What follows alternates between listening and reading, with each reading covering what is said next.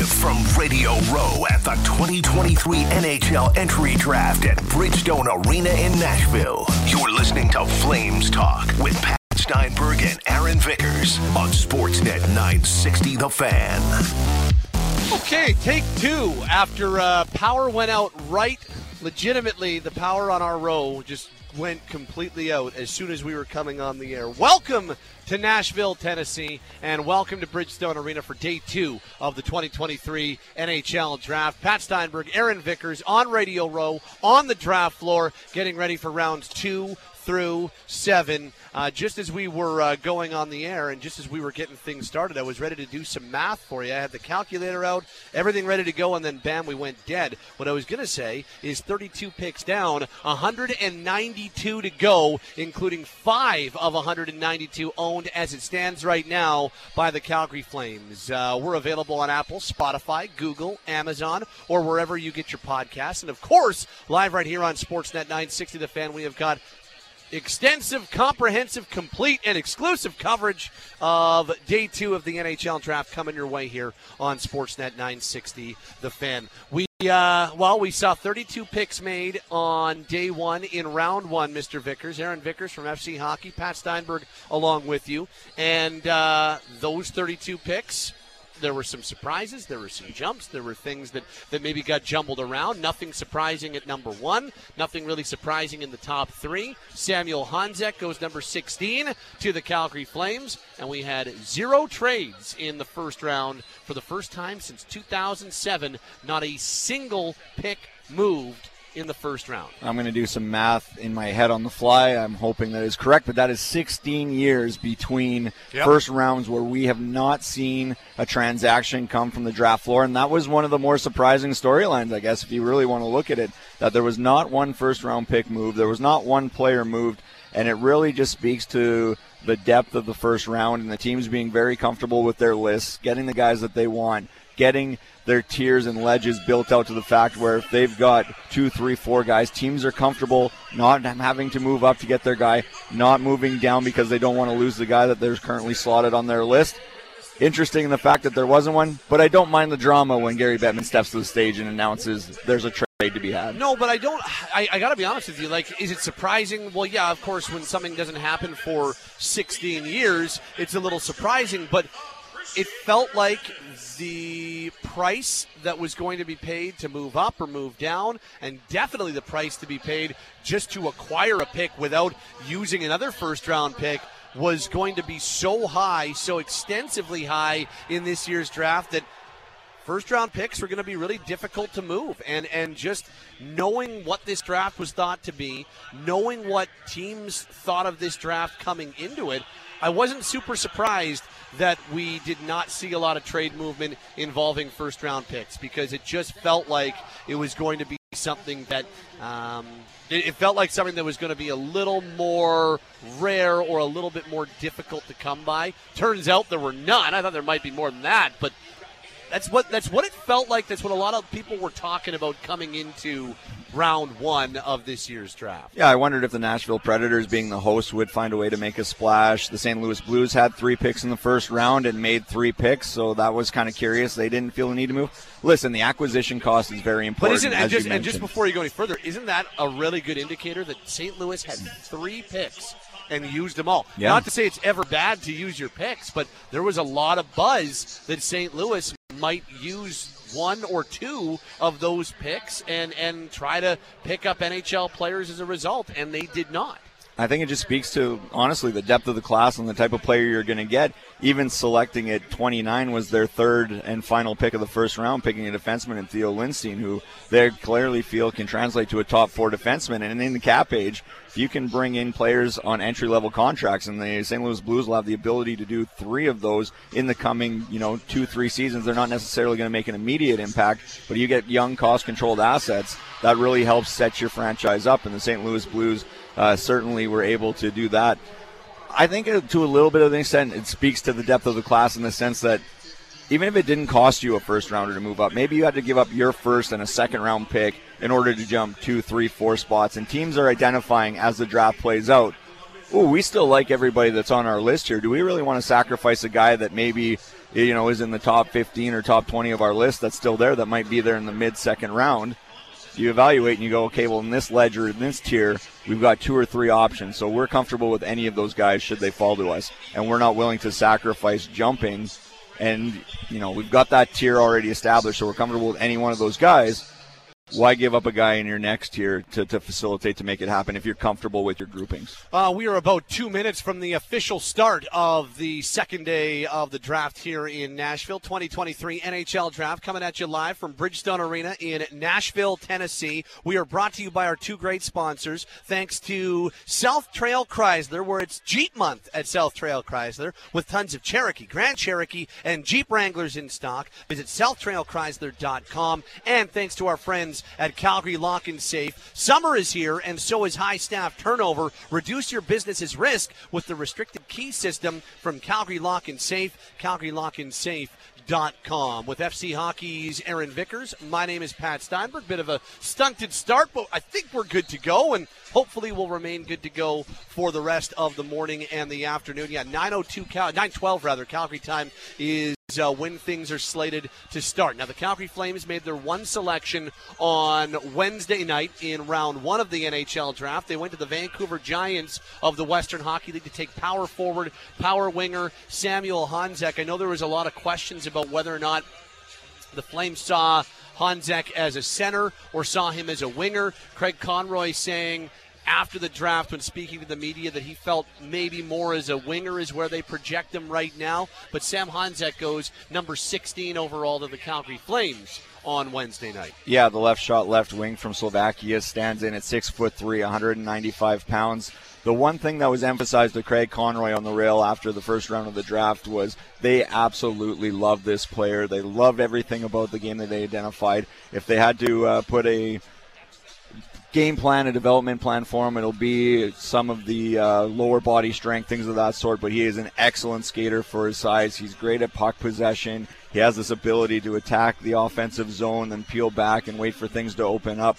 The Calgary Flames are really excited in what they've got in Samuel Honzek. The Flames now are set to make five other selections on day two of the N H L draft, starting with the forty-eighth overall selection in round two, where I also know they feel like they still have some players high on their board that could uh, still fall to them at number forty-eight. The other picks the Flames will be making as it stands right now, trades notwithstanding, but they are slated to also pick eightieth overall in the third round, one hundred twelfth overall in the fourth round, one hundred seventy-sixth overall in the sixth round, and two hundred eighth overall in the seventh round. But the first pick for the Flames will be forty-eighth overall. Uh, there'll be sixteen picks into round number two. Israel, this is uh, Deputy Commissioner Bill Daly. N H L Draft, during which our clubs will make their selections in the second through seventh rounds. Let's get right to it. The first selection in the second round of the twenty twenty-three draft, thirty-third pick overall, belongs to the Anaheim Ducks. Anaheim, you're on the clock. A little bit uh, less verbose than Gary Bettman's welcome to the first round of the N H L draft. But uh, one thing I would say, if you're uh, new to draft coverage, round one goes slow. They have three minutes before between picks, and uh, it, it goes very, very, um, it's it's more of a made-for-T V event. Day two, it flies as Anaheim's about to make their first pick. From Seattle of the W H L, Neil, Niko Majadovic. And the other difference in what you see from day one to day two, nobody goes to the podium. By the way, the, the Ducks were on the clock for twenty-nine seconds before they made that pick. That's how quickly it goes. They don't run down the whole three minutes, um, and they make the picks from the tables as opposed to making the picks on the podium. So it's a whole lot less made for T V than what you see in day one and what you see on the, the really big event for the first thirty-two picks. So uh, the first pick of round number two goes to the Anaheim Ducks, and uh, we are officially underway on day two of the N H L draft as Columbus goes up next. President of Michigan, Gavin Brindley. So Niko Mijatovic goes to the Anaheim Ducks, thirty-third overall, and then the top player on the F C Hockey Draft Board. Uh, the F C Hockey Draft Board is uh, our official draft board here at Sportsnet nine sixty. The Fan uh, was Gavin Brindley, and he is now off the board. He goes to the Columbus Blue Jackets at number thirty-four overall. Yeah, it wasn't going to be a long wait for Gavin Brindley. We had him ranked number fifteenth overall. He was ranked number twenty-three among North American skaters by Central Scouting. He has one of the elite motors in the draft. He is always going. Legs are always moving. He's always working towards something. But he doesn't just work hard. He works smart as well. And he's a productive player as well. He was Adam Fantilli's teammate at Michigan. He had thirty-eight points in forty-one games. So there's some offensive upside to him, too. But he's one of those guys that, despite his size of five foot nine, one hundred sixty-five pounds, this right shot center can contribute with his smarts, with his compete at both ends of the ice. So we are officially underway on day two. We're officially underway in round two of the N H L draft. We'll stick with you until the Flames make their pick at forty-eighth overall. We'll uh, dive into that, and then we'll probably take our first break of the day. But we want to make sure that we get you the Flames pick, and uh, you can uh, you, we can dive in. We get F C Hockey's uh, Aaron Vickers and his uh, expert take based on the F C Hockey draft guide. Then we can start to dive into the Flames draft class as it continues. Samuel Honzek is the only member of their twenty twenty-three draft class so far, with five more still to come. What uh, what might the Flames be looking at at forty-eighth overall? What uh, we we talked a lot about depth. We've talked a lot about the you know how how deep into the second, even third round, some of these really good players go. What uh, what type of player could they be looking at at number forty-eight overall? As it says on our draft board right now, we're still forward heavy, but there's a foursome, a fivesome of right wings that are still sitting on our board that could be of interest. I'd be cur- very curious if the Calgary Flames opt to pick a defenseman. It's no secret that uh, their prospect pool on the blue line is a little thin. Uh, Jeremy Poirier comes to mind, Yazan Kuznetsov, Soloviev. So I wonder if they sort of not necessarily address an organizational need, but on their list they've got the, the ledge set up where if there is a defenseman currently available in that, that's the route that they look look to. Uh, and uh, as we continue along, some of the top names are coming off the F C Hockey board. As uh, we've already talked about Gavin Brindley, he went to the Columbus Blue Jackets. San Jose at number thirty-six overall. Uh, just took another top player off the board in Casper Casper Hultonen out of Finland. He goes to the San Jose Sharks, six foot three, two hundred fifteen pound winger, uh, thirty-sixth overall to San Jose. The Tampa Bay Lightning on the clock right now at thirty-seven. So we are already uh, rolling through the picks at number thirty-seven. Ethan Gauthier goes thirty-seven to the Tampa Bay Lightning, another top player on the F C Hockey board. Uh, the Sherbrooke product was number twenty-nine on the F C Hockey board. He goes thirty-seven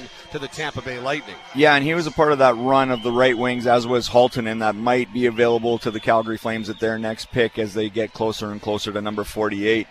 We're starting to see some of these top-end guys that probably had a sleepless night last night after not hearing their name called, not getting the big stage treatment. But they're not waiting long today. Their their festivities are getting underway here in the first fifteen minutes of the draft, and you can hear the cheers from the families and the players as soon as they're coming off the board. Not a long wait for the for guys like Brindley, Halton, and Gauthier to, to live out their draft dream. Top player now on the F C Hockey board is Andrew Crystal of the Kelowna Rockets, as the Arizona Coyotes are now up at thirty-eighth overall. Crystal does not come off the uh, board there for number thirty-eight overall. So I'm, I, I, I do uh, – the, the Flames have, in this year's draft, they have got three more picks than they had all of last year. They made just the three picks last year. They didn't pick until the second round, then not again until the fifth and the seventh round. So it was a uh, very, very sparse draft for the Flames last year. This year, they have got three picks in the top eighty, which is something. In that third pick they reacquired in the deal that sent Tyler Toffoli to the New Jersey Devils, but having three picks in the top eighty, something that uh, really significant. I know something the Flames are, are really happy about, that they have three picks in the top eighty here. Oh, absolutely. If you're a scouting staff, and particularly with that uh, addition of the number eighty pick in the Tyler Toffoli trade. If you're an amateur scout, if you're Todd Button, the director of amateur scouting, you want as many darts to throw at the dartboard as you can, because to be perfectly honest, once you get outside of the top twenty, top twenty-three picks in the draft, you're moving more and more and more towards coin flips, and then into the second round and into the third rounds, you're looking at, you know, maybe a thirty-five, forty percent chance of hitting on a guy that's going to play two hundred games. So the more assets you have, the ability to make these picks and, and get them into your organization and try to start the development path, the happier the scouts are going to be. Uh, Andrew Crystal has gone off the board. He goes number nineteen overall, not number nineteen overall, number forty overall to the Washington Capitals. He was ranked nineteenth on the F C Hockey board, and that was the top player remaining, or the t- highest player remaining on the F C Hockey board. Kelowna's uh, Andrew Crystal goes number forty to the Washington Capitals, Mister Vickers. ninety-five points for the Kelowna Rockets this year. One of the best in the draft, if not the best, at some small area games, some board work. He's absolutely exceptional in his vision and his stick handling. Issue is, is he's not the most fleet of foot skater. There's some massive development steps that need to be taken for him to be considered a legit blue chip prospect in the N H L. And the other issue is he only comes in at five foot ten, one sixty-seven. So when you take the vitals and you take the fact that his right. skating needs considerable work, that's the reason why he was picked on day two and not day one. First of three consecutive picks now for the Detroit Red Wings. They have forty-one, forty-two, forty-three before uh, Chicago, Buffalo, a pair from Nashville, and then the Flames will make their first pick of day two of the draft. Uh, they've got number forty-eight overall. So the Red Wings making three consecutive picks. They start with Trey Augustine uh, at number forty-one overall, and then this is when, you know, a lot of Flames fans will start to be looking at their list. Maybe they're uh, big fans of the F C Hockey Guide, as they should be, and uh, they start crossing guys off the list. You're like, okay, that, I really wanted that guy. I really wanted that guy. Trey Augustine to the Red Wings at forty-one overall. Here's what's really interesting right now is we've seen three goalies go in the last six, seven picks, and Adam Gagin, who was the first one to go, Michael Hrabal, who many thought would be the first goalie drafted this year, and now Trey Augustine of the National Team Development Program. We're getting into that early second round goal goalie run that we've typically seen over the last couple of years. It'll be interesting to see if it'll continue. Certainly won't with the next two picks. I can't imagine the Detroit Red Wings are going to select two goalies in the span of three picks in the early second round. But I'll be curious to see if there are more names that come off the board here in terms of goaltending. Well, I remember talking to Todd Button, the um, director of amateur scouting for the Calgary Flames, on Tuesday. Said, yeah, yeah, we, we don't, we don't, we're, we're not picking a goalie in yep. round one, sixteenth overall. We don't project a goaltender there. It was going to be a forward or a defenseman. Obviously, it ends up being a winger.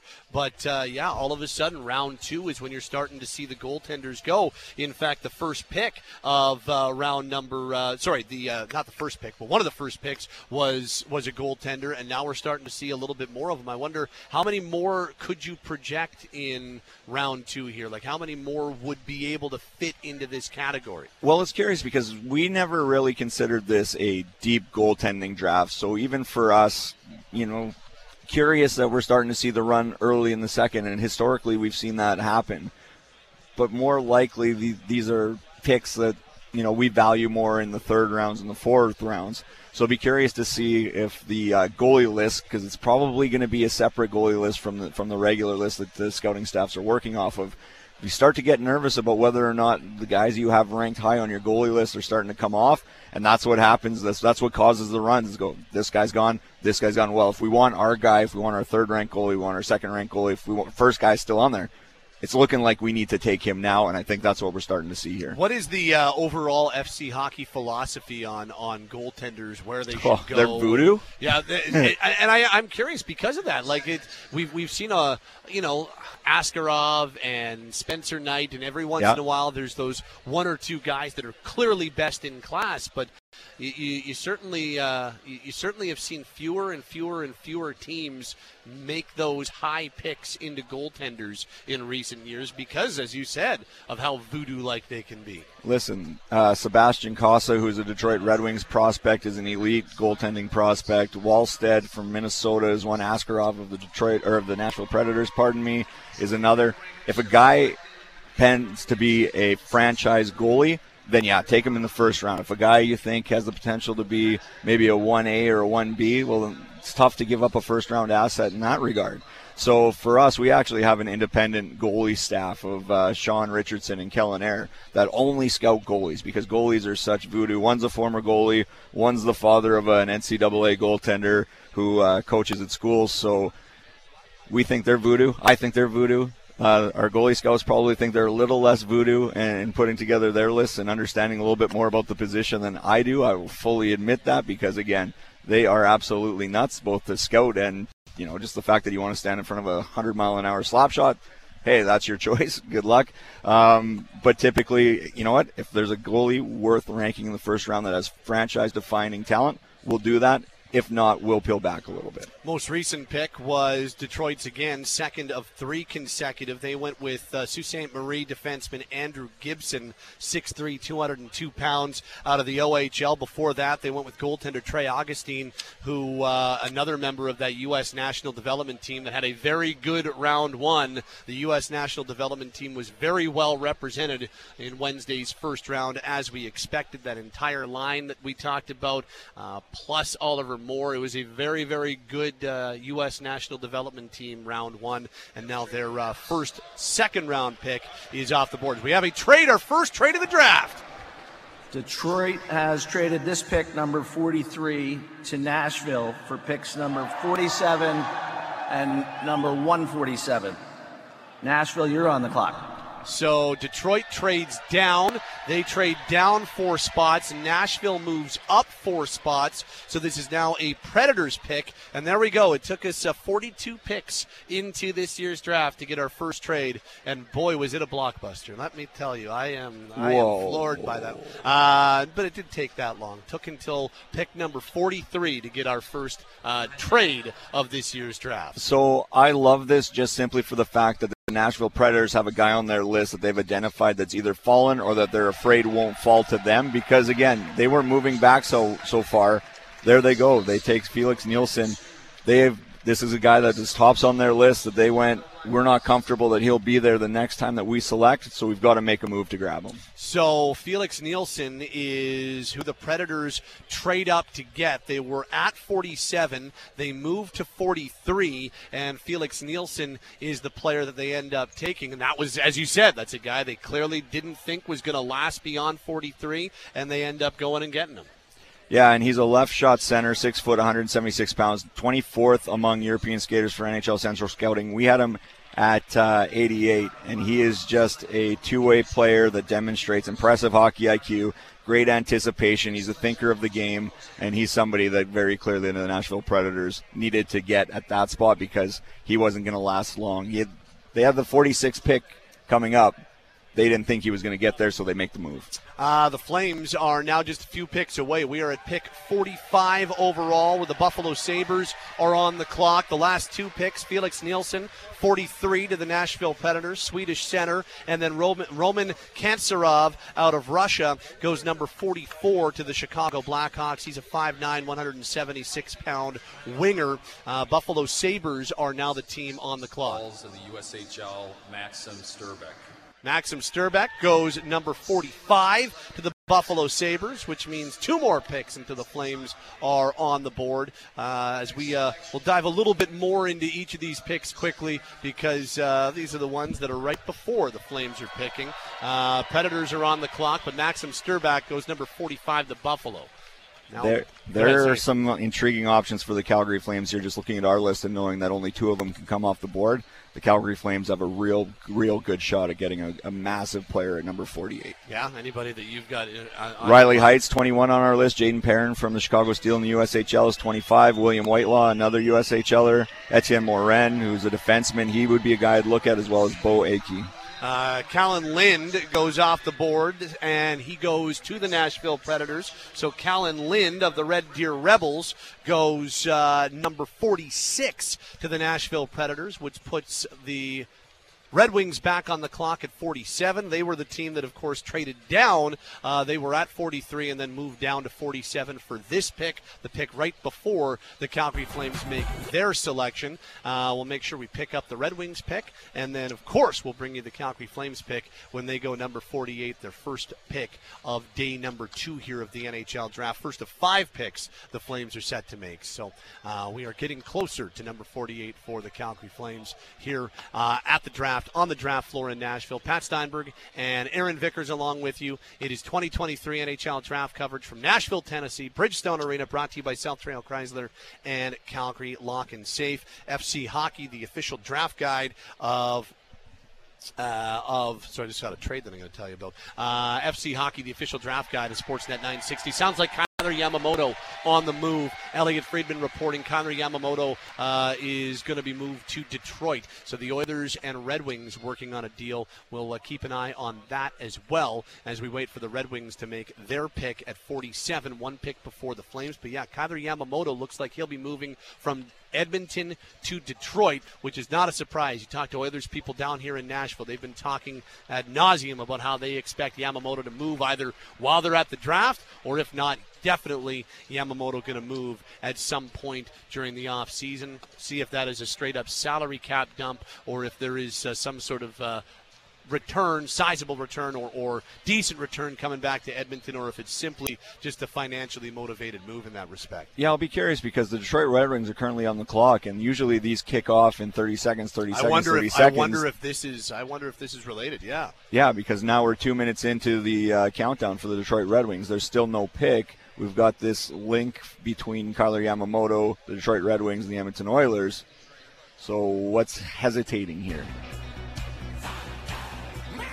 Oh, I thought Detroit was going to pick. I wonder if we... Okay, Detroit is going to make this pick. From the United States National Team Development Program, defenseman Brady Cleveland. Okay, so Brady Cleveland of the U S National Development Team goes right before Calgary to Detroit. Uh, so it is forty-eighth overall time now for the Flames. Brady Cleveland goes to the Red Wings, and now the Flames make their first pick of day number two of the N H L draft at number forty-eight overall. Uh, you were talking, there's some, you, you really think that there's some quality players still available for them here at number forty-eight. Absolutely, and Riley Heidt is our highest-ranked guy still on the board at twenty-one. Perrin, as I mentioned, is twenty-five, and then there's a bunch of interesting defensemen, whether it's Morin, Aki.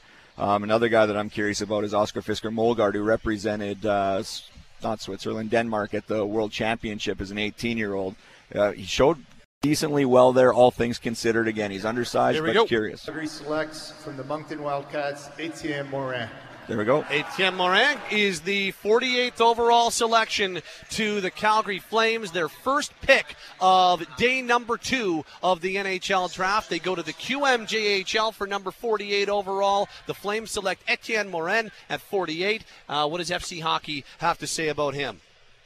He is a six-foot, one hundred eighty pound defenseman. We had him ranked thirty-third, so just outside of the first round, so that's a value pick for him. He was actually ranked second in our region among defensemen for the Quebec Major Junior Hockey League. He has a massive, massive reputation as a two hundred foot all-situations defenseman. His puck handling and decision-making abilities and his crisp passing, sharp agility, this is what makes him an asset that was many considered could be a first-round pick. Again, we had him tucked out just outside of the first round, but there were many. I think the consensus was that he was going to be a top twenty-five-ish pick. So the Calgary Flames, who could use some replenishing on defense in their prospect pool, go take a blue liner, and for me, this is this is a great pick for the Calgary Flames. Six foot, one hundred eighty pounds, was the nineteenth ranked North American skater. So you like this uh, pick quite a you like this pick quite a bit. The first D-man the Flames take in this year's draft is Etienne Morin from the Moncton Wildcats of the Q M J H L. He was a point per game player as a defenseman in his draft season in the Quebec Major Junior Hockey League, and I know the Q gets a, a reputation for being a highly offensive league. That's really dialed back over the course of the last five or ten years. So the fact that he has that kind of production speaks volumes about not only just his defensive elements, because again he's a two hundred foot defenseman, but what he's able to generate in the offensive zone as well. Uh, again, decisive, deceptive puck handling. Uh, he does need to work on his uh, getting caught flat-footed a little bit, but his skating is a plus quality. He's one of those guys that doesn't have a massive deficiency in his game, and the Calgary Flames clearly like the package that they have in him. So the Flames have selected defenseman Etienne Morin at forty-eighth overall from the Moncton Wildcats of the Q M J H L. Six foot, one hundred eighty pound defenseman. He is a left shot, had twenty-one goals and seventy-two points in sixty-seven games with the Moncton Wildcats last season. So that is the player the Flames are going to at number forty-eight overall, and uh, yeah, that looks like kind of one of those really high-end uh, or, or kind of high-pick or high-reward type picks. We uh, do have a, pe- a trade here. Coming pick number fifty-one to Philadelphia for pick number one sixty-seven and Los Angeles' second-round pick in twenty twenty-four, which had previously been acquired by Philadelphia. So Philadelphia is on the clock. Okay, so Philadelphia makes this next pick. We do have other trade news for you, though. Uh, this coming down, just making sure that this is the official Oilers account. Yes, it is. There's nine hundred forty-four thousand subscribers to it. Uh, the Edmonton Oilers have traded forward Kyler Yamamoto and forward Klim Kostin to the Detroit Red Wings in exchange for future consideration. So Yamamoto and Kostin to Detroit for futures. So it was indeed just a straight-up cap dump for the Edmonton Oilers is what it looks like. Uh, once again, Kyler Yamamoto and Klim Kostin from Edmonton to Detroit. Future considerations the other way. Also, if you're just joining us, the Flames have made their first pick of day two. They go to the Q M J H L to select defenseman Etienne Morin. He played in Moncton of last season, had seventy-two points in sixty-seven games. He's a six-foot, one hundred eighty pound left shot defenseman. Etienne Morin is the newest member of the Calgary Flames and their second round pick for the twenty twenty-three N H L draft. What we're going to do is take a break, come back. We'll uh, continue talking about the Flames. We'll get you up to date as to what's happening elsewhere. In round number two, we are in the second round of the N H L draft here from Nashville, Tennessee, with F C Hockey's Aaron Vickers. My name is Pat Steinberg, and our draft coverage is brought to you by Calgary Lock and Safe. Summer is here, and so is high staff turnover. Reduce your business's risk with the restricted key system from Calgary Lock and Safe. Calgary Lock and Safe dot com. More from Nashville, more from round two, and more from the twenty twenty-three N H L draft when we come back on Sportsnet nine sixty, The Fan.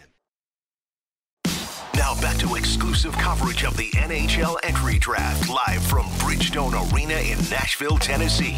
You're listening to Flames Talk with Pat Steinberg and Aaron Vickers on Sportsnet nine sixty The Fan.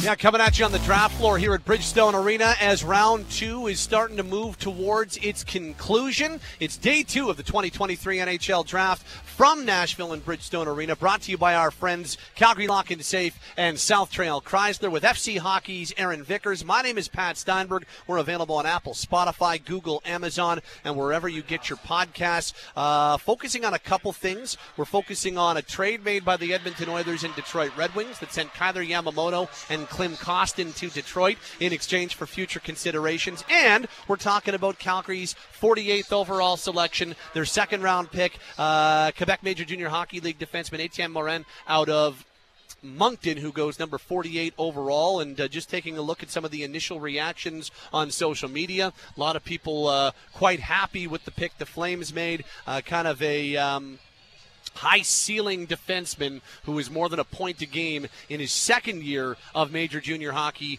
with Moncton last year, and, and some high accolades elsewhere for him as well. Hey, Vix? Absolutely. So he was considered to be a potential first-round pick, and to the point where uh, N H L Central Scouting Director Dan Maher said, I believe at the N H L Combine, or at some point just after that, that Morin would be his first defenseman for the draft when discussing the defense crop. So that's certainly high praise.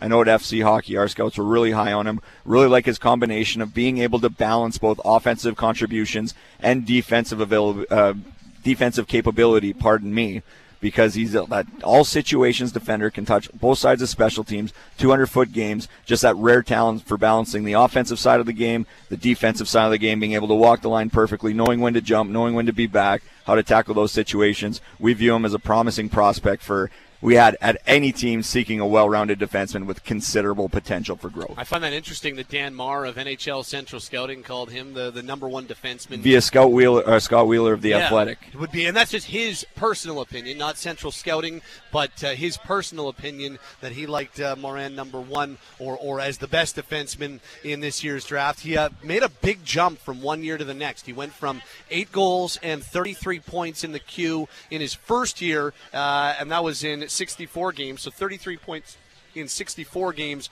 and jumped all the way to seventy-two points in sixty-seven games in year two. So a big jump from one year to the next for Morin in, in the queue from his seventeen to eighteen-year-old season, which uh, is pretty interesting as well.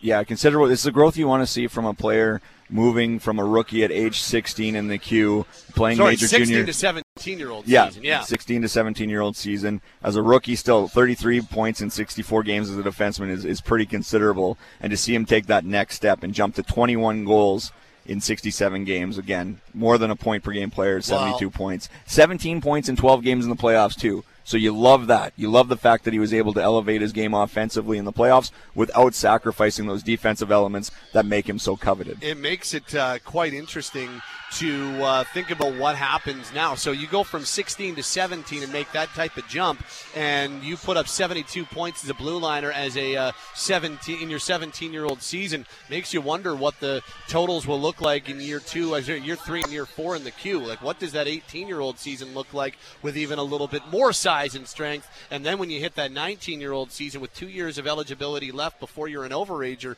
I- I'm really curious to see what that looks like for the Moncton Wildcats and what that looks like for Morin. Absolutely, and I'm, to be perfectly honest, and not to start the buzz and the hype train too early, but I wonder if he doesn't get a look for Canada at the World Juniors sooner than rather than later as well, with his ability to touch all facets of the game. Uh, we are all the way up to pick sixty-four and just about ready to wrap up round two of the N H L draft. We are that quickly as uh, Minnesota. From Prince George, Riley Heidt. And there was the top player remaining on the F C hockey board. Riley Heidt is the final player selected in the second round. The Prince George Center goes to the Minnesota Wild to wrap up round number two. sixty-four picks now in the books. Vicks, round two took from ten twelve to ten forty-five. That was a pretty quick round two. A little bit different than the last time you worked a draft with us, hey? I mean, in all fairness, and I will preface this with, it was the first Zoom draft. The N H L was the still second, working. The second the Zoom Kings draft was, wasn't much better. No, it was literally the same. But I am going to give them the benefit of the doubt regardless. But that was, what, a seven- or eight-hour marathon? My voice sounded worse after that than it does right now. I can tell you that much for sure. And you weren't even out on Broadway last night. I wasn't even out on Broadway last no. night. Um, the final pick of round two, sixty-fourth overall, goes to the Minnesota Wild. They take Prince George Center Riley Heidt at sixty-four. Uh, some of the other picks that we have seen over the last little bit, uh, Florida at number six, uh, sixty-three overall, the second last pick of the second round, selected Seattle center Grayson Sachin. He goes number sixty-three to Florida. It was Felix Unger Sørum, the Norwegian product playing in Sweden, who went sixty-second to Carolina. He is a right winger. Uh, Tristan Bertucci, the Flint defenseman, O H L product, went sixty-first to Dallas, and Swedish goaltender Damian Clara, uh, well, Italian goaltender played playing in Sweden, but uh, yeah, Damian Clara goes number sixty to the Anaheim Ducks. He's been playing in Färjestad's junior program. Uh, he goes sixty to the Anaheim Ducks. That's the last five picks of the second round of the draft as they reset the board and we get set for round three of the draft. The Calgary Flames will be on the board in round three at number eighty overall. Their third pick of this year's draft goes in the top eighty at eightieth overall. I'm very curious about that Riley Heidt pick and what could become of it, because we graded him out as high-end as his ability to pass the puck, distribute the puck. He has above-average shooting, above-average puck sense, above-average puck handling. It's a very, very interesting pick, and the Minnesota Wild might have gotten, I don't want to say necessarily the steal of the second round, but that is such a value pick for the Minnesota Wild. We had him number twenty-one on our board. They get him at sixty-four. Um, let's talk about the other big piece of news, and that is some roster movement in the N H L with the Edmonton Oilers going full-on cap dump. A couple of cap dumps already on this Thursday. Josh Bailey goes to the Chicago Blackhawks for future considerations. Just a straight-up cap dump. And then the Edmonton Oilers send Kyler Yamamoto and Klim Kostin to the Detroit Red Wings for future considerations to free up cap space. So both the Islanders and the Oilers go in the uh, financially motivated transaction route and uh, both clear up some salary space with the Oilers sending off both Yamamoto and Kostin to Detroit. Yeah, definitely some concerns in Edmonton about being able to re-sign Klim Kostin. The ask is higher than what they have, you know, put forth in an offer reportedly, and there's always the issue of, well, what if he wants to go back to the K H L and earn a little bit more salary? So I think the Edmonton Oilers were a little hamstrung by what they were trying to accomplish with Klim Kostin, and then Kyler Yamamoto has been rumored to be on the move for quite some time now. Yeah.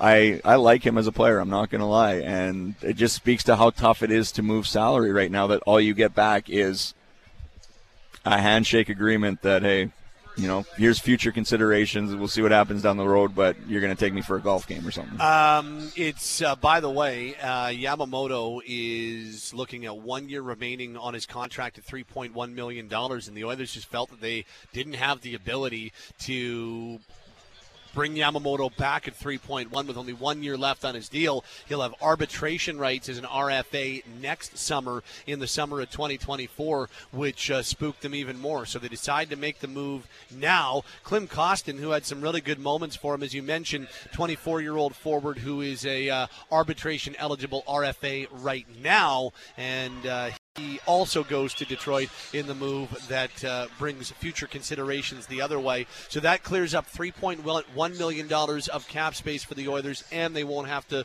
worry about the Klim Kostin deal. As for Josh Bailey, he goes to the Chicago Blackhawks in the final year of his contract, and the Hawks take on the entire five million dollars he's got left on his deal. So the New York Islanders uh, clearing up five million dollars of cap space by moving Bailey to the Blackhawks. So a lot of financially motivated transactions. A lot of people wonder if Jeff Petrie, a lot of people wonder if Blake Wheeler, and some other names might move, again, in very financially motivated moves here.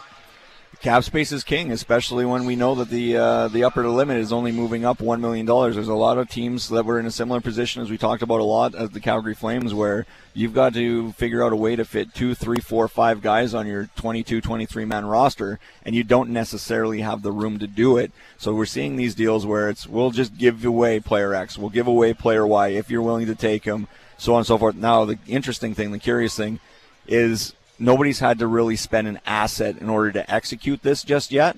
So I'll be curious to see if there are other names that are out there that are pending cap dumps to free up space for teams, but you're running out of options of places to put them, and you're going to have to start spending assets if you want to move that cap cap capital. First two picks of the third round have been made. The first pick, Uh, Anaheim goes to the O H L and the Flint Generals, where they take Colson Petrie. Uh, Petrie, rather, he goes number sixty-five overall to the Anaheim Ducks. He's a, a six one, one seventy pound winger. And then the Columbus Blue Jackets at sixty-six go to U S H L Youngstown to select William Whitelaw, right winger, skilled winger, five nine, one seventy-five. He goes number sixty-six to the Columbus Blue Jackets, as we are well now into round three of the draft, and we're moving towards the Flames at number eighty overall. Nick Lardis of O H L Hamilton, the left winger, ends up going sixty-seven to Chicago. So thirteen picks away from the Flames being on the board for the second time this afternoon slash, I guess, this morning still. And there's some interesting names still. We've got one first rounder still on our board, and Jaden Perrin of the, the Chicago Steel of the United States Hockey League. And Calgary Flames haven't been shy to go to uh, Chicago in terms of the draft in recent years, so it'll be a curious option there. Matthew Cataford's still on our board at thirty-nine. Caden Price is the defenseman out of Kelowna at forty-two. Cohen Zimmer is a very, very coveted guy at forty-six. Prince George of the Western Hockey League. There's been a lot of buzz over him over the course of the last couple of weeks, so there's certainly no shortage of options for the Calgary Flames, and again, this is a very deep draft. I feel like they'd be probably pretty comfortable right now. Uh, they've already selected Etienne Morin out of Moncton in uh, Moncton rather in the Q M J H L. He goes number forty-eight to the Flames. They're up at number eighty, twelve picks away. We'll take a break, come back. When we're back around the corner, we'll be a little bit closer to the Flames at number eighty overall. It's our twenty twenty-three N H L draft coverage. It's brought to you by our friends at Calgary Lock and Safe. Summer is here, and so is high staff turnover. Reduce your business's risk with the restricted key system from Calgary Lock and Safe. Calgary Lock and Safe. Dot com. Uh, Jacob Fowler, the goaltender, just goes to the Montreal Canadiens at number sixty-nine overall, which means Arizona on the clock at seventy, which means we're ten picks away from the Flames being up next. We'll come back and have that a little bit closer to you. Second pick from the Flames is just around the corner as we continue from the draft floor. It's the twenty twenty-three N H L draft from Bridgestone Arena in Nashville on Sportsnet nine sixty, The Fan. Now back to exclusive coverage of the N H L entry draft, live from Bridgestone Arena in Nashville, Tennessee. You're listening to Flames Talk with Pat Steinberg and Aaron Vickers on Sportsnet nine sixty The Fan. Well, we were absolutely flying through the picks, and then all of a sudden we uh, ground to a halt because uh, there was a trade that just happened on the floor. Not a uh, blockbuster, but the San Jose Sharks and Carolina Hurricanes coming together on a deal that uh, saw San Jose move up to number seventy-one overall, and they make their pick. They go with Brandon Svoboda uh, at seventy-one overall. They traded a couple of later round picks to move in to number seventy-one. So the Sharks get their guy at seventy-one, and uh, here is what we're looking at in terms of the last few picks that we have seen. Just before we went into the break, Montreal Canadiens selected goaltender Jacob Fowler out of U S H L Youngstown at sixty-nine overall. That was the second Youngstown player taken in four picks after William Whitelaw went sixty-sixth to the Chicago Blackhawks. At number seventy, Jonathan Castagna goes to the Arizona Coy- Coyotes, uh, the high school product out of Saint Andrews College in Ontario, goes number seventy to the Arizona Coyotes. We're moving a little bit closer to the Flames being on the board at number eighty overall. That'll be their second pick of day two and their third pick overall of the twenty twenty-three N H L draft. Take a look at the draft board up there. It's Pat Steinberg, Aaron Vickers of F C Hockey along with you. Anything that has uh, jumped off the page, anything that you've seen uh, as we're into round three about uh, ten picks in to round number three. Uh, William Whitelaw going sixty-six to the Columbus Blue Jackets is a value pick for us. We had him as a late first rounder. They nab him in the early third here. Uh, Jacob Fowler, the goaltender of the Montreal Canadiens, is a curious one for me because he was one of the guys, one of the goaltenders we still had high on our board. He was, if I'm not mistaken, the U S H L Goalie of the Year and Clark Cup M V P. So there's some pedigree there in terms of turning up the performance. Great quality regular season, obviously, being named Goalie of the Year, but then landing as the playoff M V P as well. Uh, and just now, number seventy-three to the Detroit Red Wings, Noah Dauer-Nielsen, was a guy that we were certainly high on, our Swedish contingent. Um...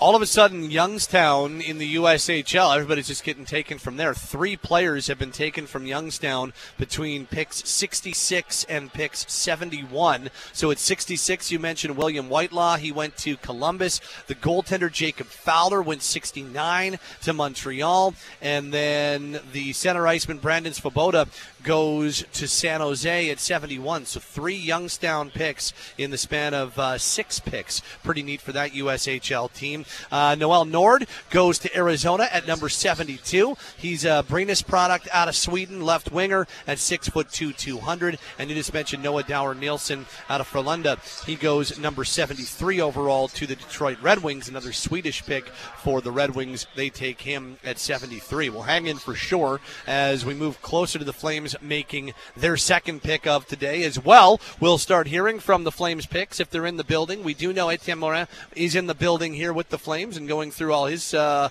after draft stuff, and the Flames will bring him to us uh, very shortly, and we'll talk to Morin uh, and get his thoughts on being a member of the Calgary Flames. Samuel Honzek and Etienne Morin are the two latest members or two newest members of the Calgary Flames, going number sixteen and number forty-eight overall here on the draft floor in Nashville. It's Steinberg and Aaron Vickers along with you. Uh, we're coming at you live on Sportsnet nine sixty The Fan. We're available on Apple, Spotify, Google, Amazon, or wherever you get your podcasts as well. And our coverage brought to you by South Trail Chrysler and Calgary Lock and Save. Couple of uh, trades have been made today. Both of them have been cap dumps. We've seen Josh Bailey move to Chicago. five million dollars transaction there that takes five million dollars off the cap for the Islanders. We also saw Kyler Yamamoto and Klim Kostin move to Detroit for future considerations. Klim Kostin pending R F A, and Kyler Yamamoto one year left at three point one million dollars.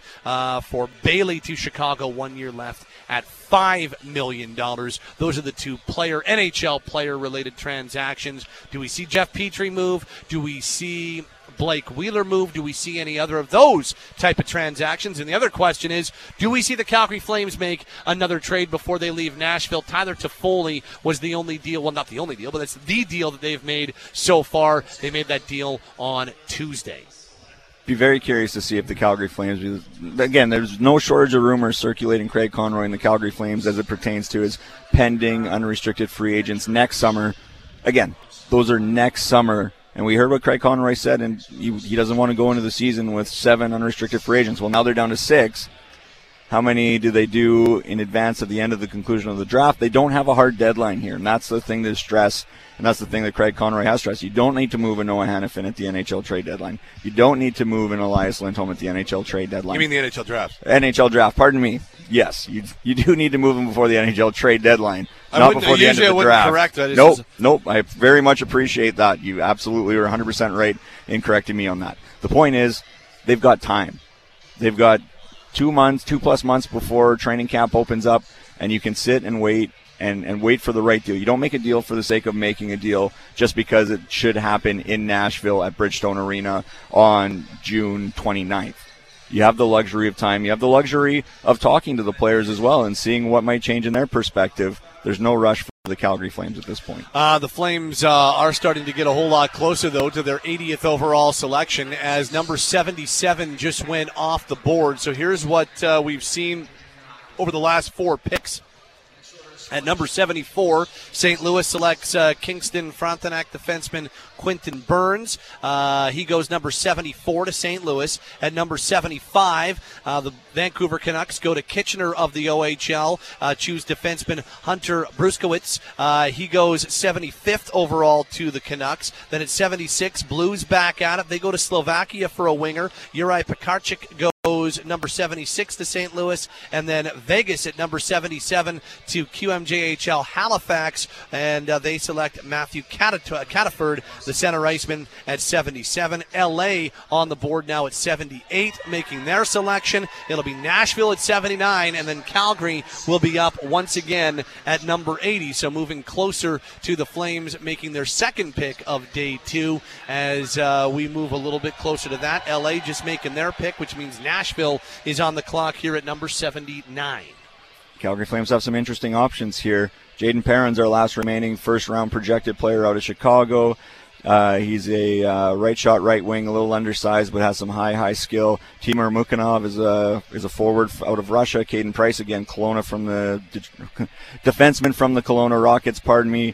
Aram Manishian, again, another defenseman that we think quite highly of. So there's still plenty of options here for the Calgary Flames. There's lots of value to be had at that number eighty pick that they added in the Tyler Toffoli deal. Yes. Uh, L A at seventy-eight goes to W H L Prince George, and they select Cone Zimmer. Uh, so he goes seventy-eight to the L A Kings, uh, right winger out of uh, Prince George in the Western League. We're waiting on the Predators, the home team, to select. Select at number seventy-nine overall. We'll take that pick, and then we'll focus in on number eighty for the Calgary Flames, which is just two picks away here on the draft floor in Nashville. Looking forward to seeing who the Flames select. They've uh, selected a winger, and they've selected a defenseman so far with their work here uh, on the draft floor, and uh, their third pick of the draft just minutes away. Right now the Predators have a minute forty-five to go on the clock until they're up, however, and see who they make with uh, uh, who they select with their second pick of the third round. Earlier in the third round,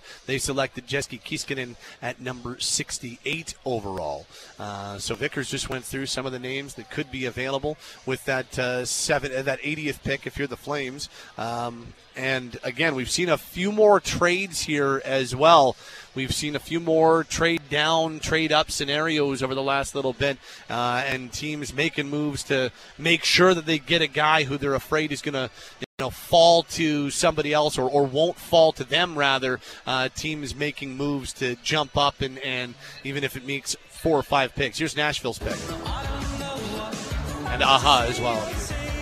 Ah. Oh. Oh, I thought I heard them say Nashville's going to go. I I, wondered, they're burning through their clock here. I wonder if they're working on something. It looks like that there is something being worked on. There's paper getting thrown around.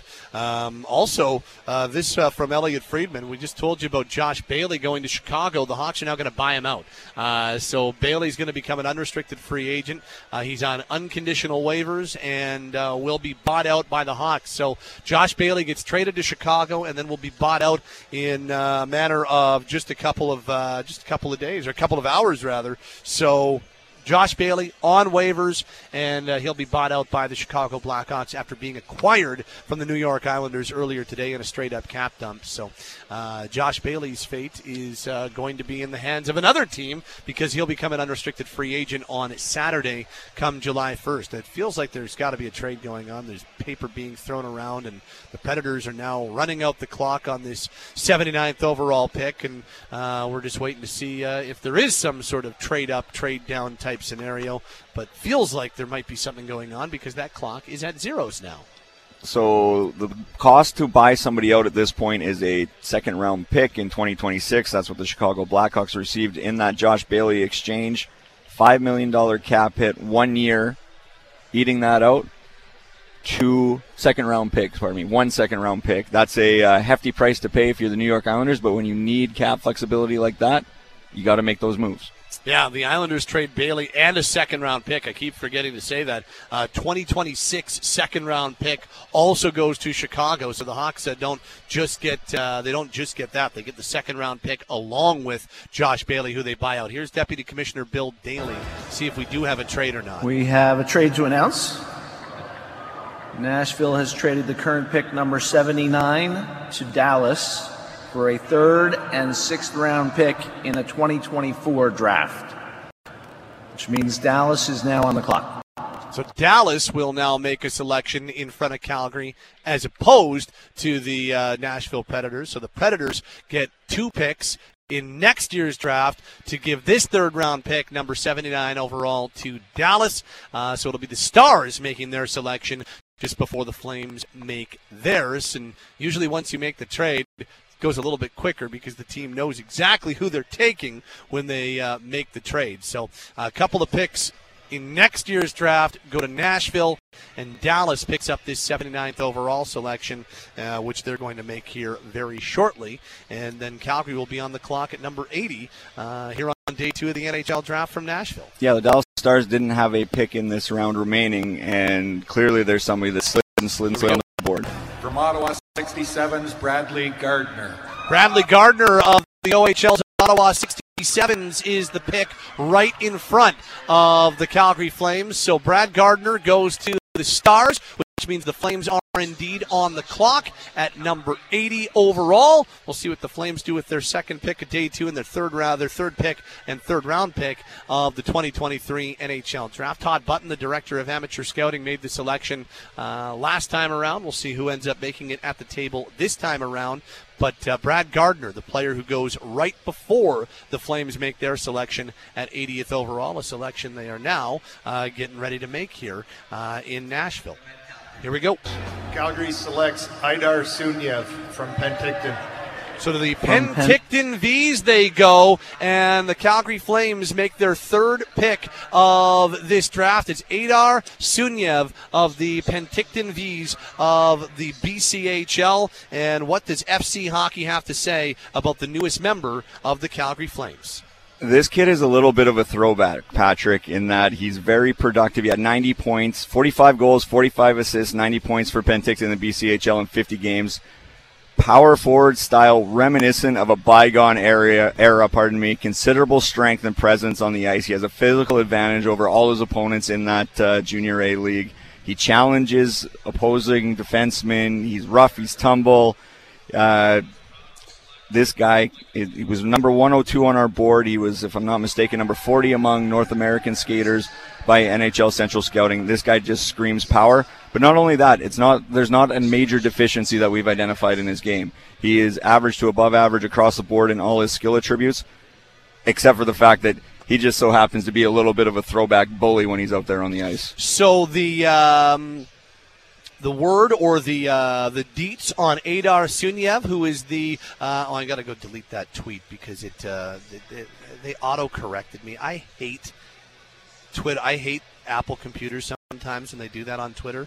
No, I did not mean to call him Adar Sunnier. I meant to call him Adar Sunyev. Yeah, so um, while you do that, there's the power forward presence to his game, but he's also got that finesse play that enables him to not had, just be a bully. You had no like, interest in my idle conversation. Well, I was just trying to, you know, add a little bit of layers to, to the situation there. But again, robust frame, broad skating stance, natural strength.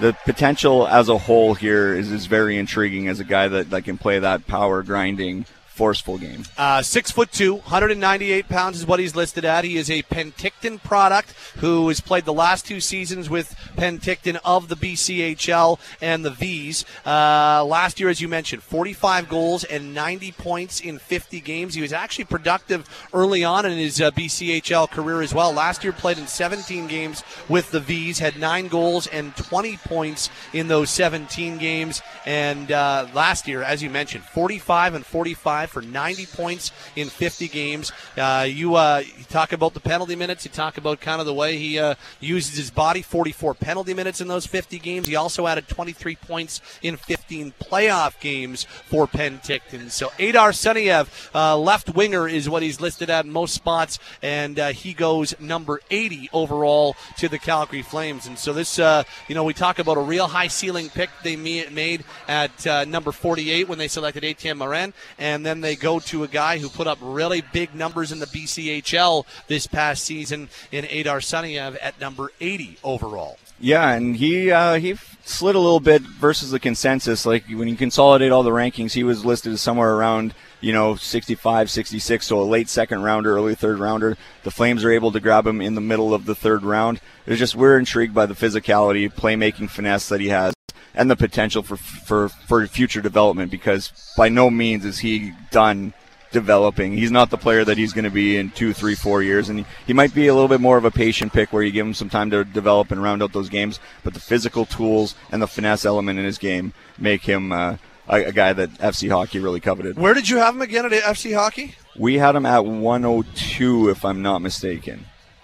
Correct, you are. There he is right there at one oh two. Uh, and uh, as you mentioned, ranked fortieth among skaters by N H L Central Scouting. Adar Sunyev is the latest pick for the Calgary Flames, who will not be on the clock again until the fourth round, uh, when the Flames will select at one hundred twelfth overall. So uh, they have selected so far Samuel Honzek at sixteenth overall in the first round, Etienne Morin uh, forty-eighth overall in the second round, and most recently Adar Sunyev one hundred and, uh, sorry, eightieth overall in the third round, and their next pick goes at one hundred twelfth overall in the fourth round. As we continue from the N H L draft floor here in Nashville, it's the twenty twenty-three N H L draft. The Philadelphia Flyers now on the clock. A few picks, in fact, a number of picks have transpired since the Flames made their most recent pick. Uh, if you're interested, here are the last few picks that we've seen in round number three. Uh, I'm just waiting for the N H L site to update me so I can go through all of it really quickly. I'll wait a little bit on that because they're a little behind. But the uh, most recent pick was Buffalo at eighty-six overall, selecting Gavin McCarthy, uh, which has the Flyers on the board at number eighty-seven overall. Anything in the last four or five picks that have uh, jumped off the page since the Flames made their selection? I'm a pretty big fan of the uh, selection by the Seattle Kraken at number eighty-four and Caden Price. He's a guy that... Yes. He's a defenseman that yep. we had highly ranked. We were pretty pretty high on what we saw out of him this season with his game, forty points in sixty-five games with the Kelowna Rockets. He uh, represented Canada at the uh, Hlinka Gretzky Cup to kick off the scouting season with five points in five games. Just a, a defenseman that uh, is able to move the puck, but he's also able to squash and kill plays in his own end and turn pucks up ice really quickly. He was a guy that we had high on our list. Uh, so the...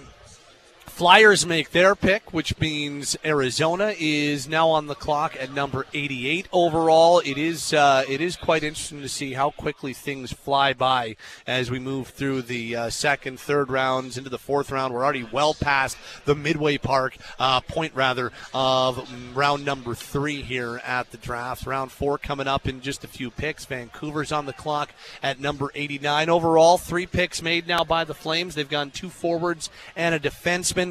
Uh, they've gone to the Western League, the Q, and then the B C H L. Uh, just your overall thoughts on uh, the first three picks and, and what the Flames have done so far with half of their picks now made. Very different players that the Calgary Flames have been able to nab so far at the twenty twenty-three draft in Nashville, where you have a big finesse kind of left winger uh, in... Um, Their first overall, or sorry, not their first overall pick, their first round pick, second uh, round pick, Hanzik, yeah. Hanzik, yeah, second second rounder. You, you nab a defenseman, who has great two-way capability, translates to a potential top four player who really is one of the draft's best at both navigating the offensive and defensive ends. And then you grab a hulking power forward type winner, winger uh, who's got a lot of finesse. So a little bit different elements in each of those players, but at the same time, the Calgary Flames have to be intrigued by all of them at this point, to be perfectly honest, because there's so much potential in each of them that it makes things really curious.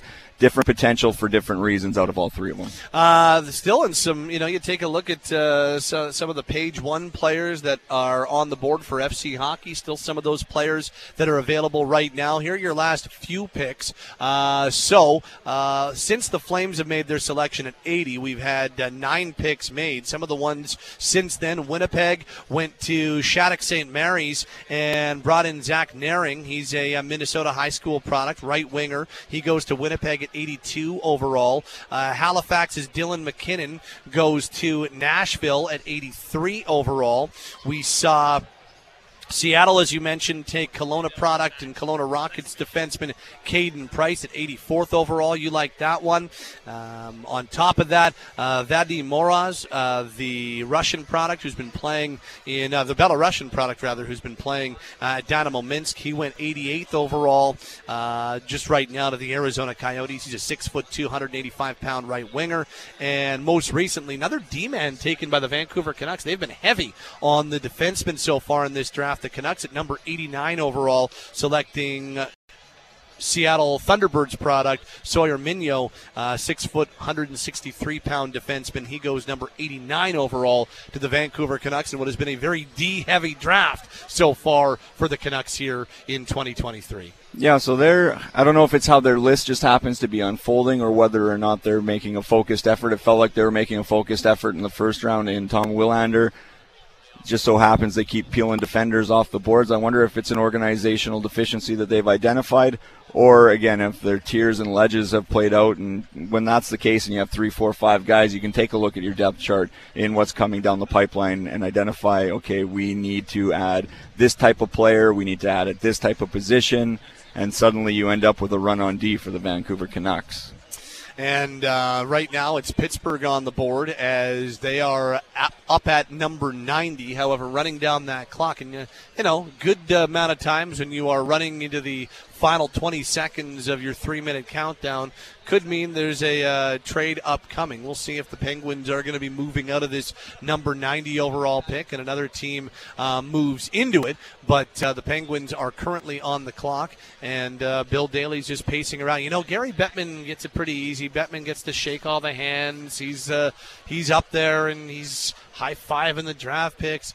Bill Daly just uh, he has to just stand around on stage, just loiter up there until the picks come in, and then uh, tells a team to go ahead.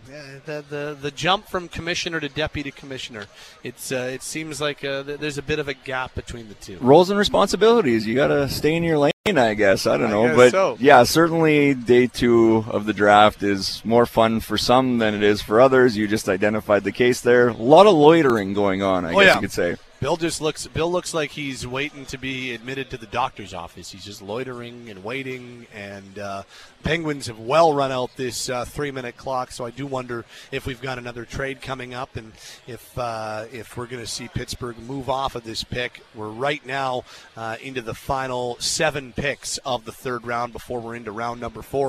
Don't forget, we will uh, be talking with Flames picks if they're here. If they're not here, we'll try and get them on the phone.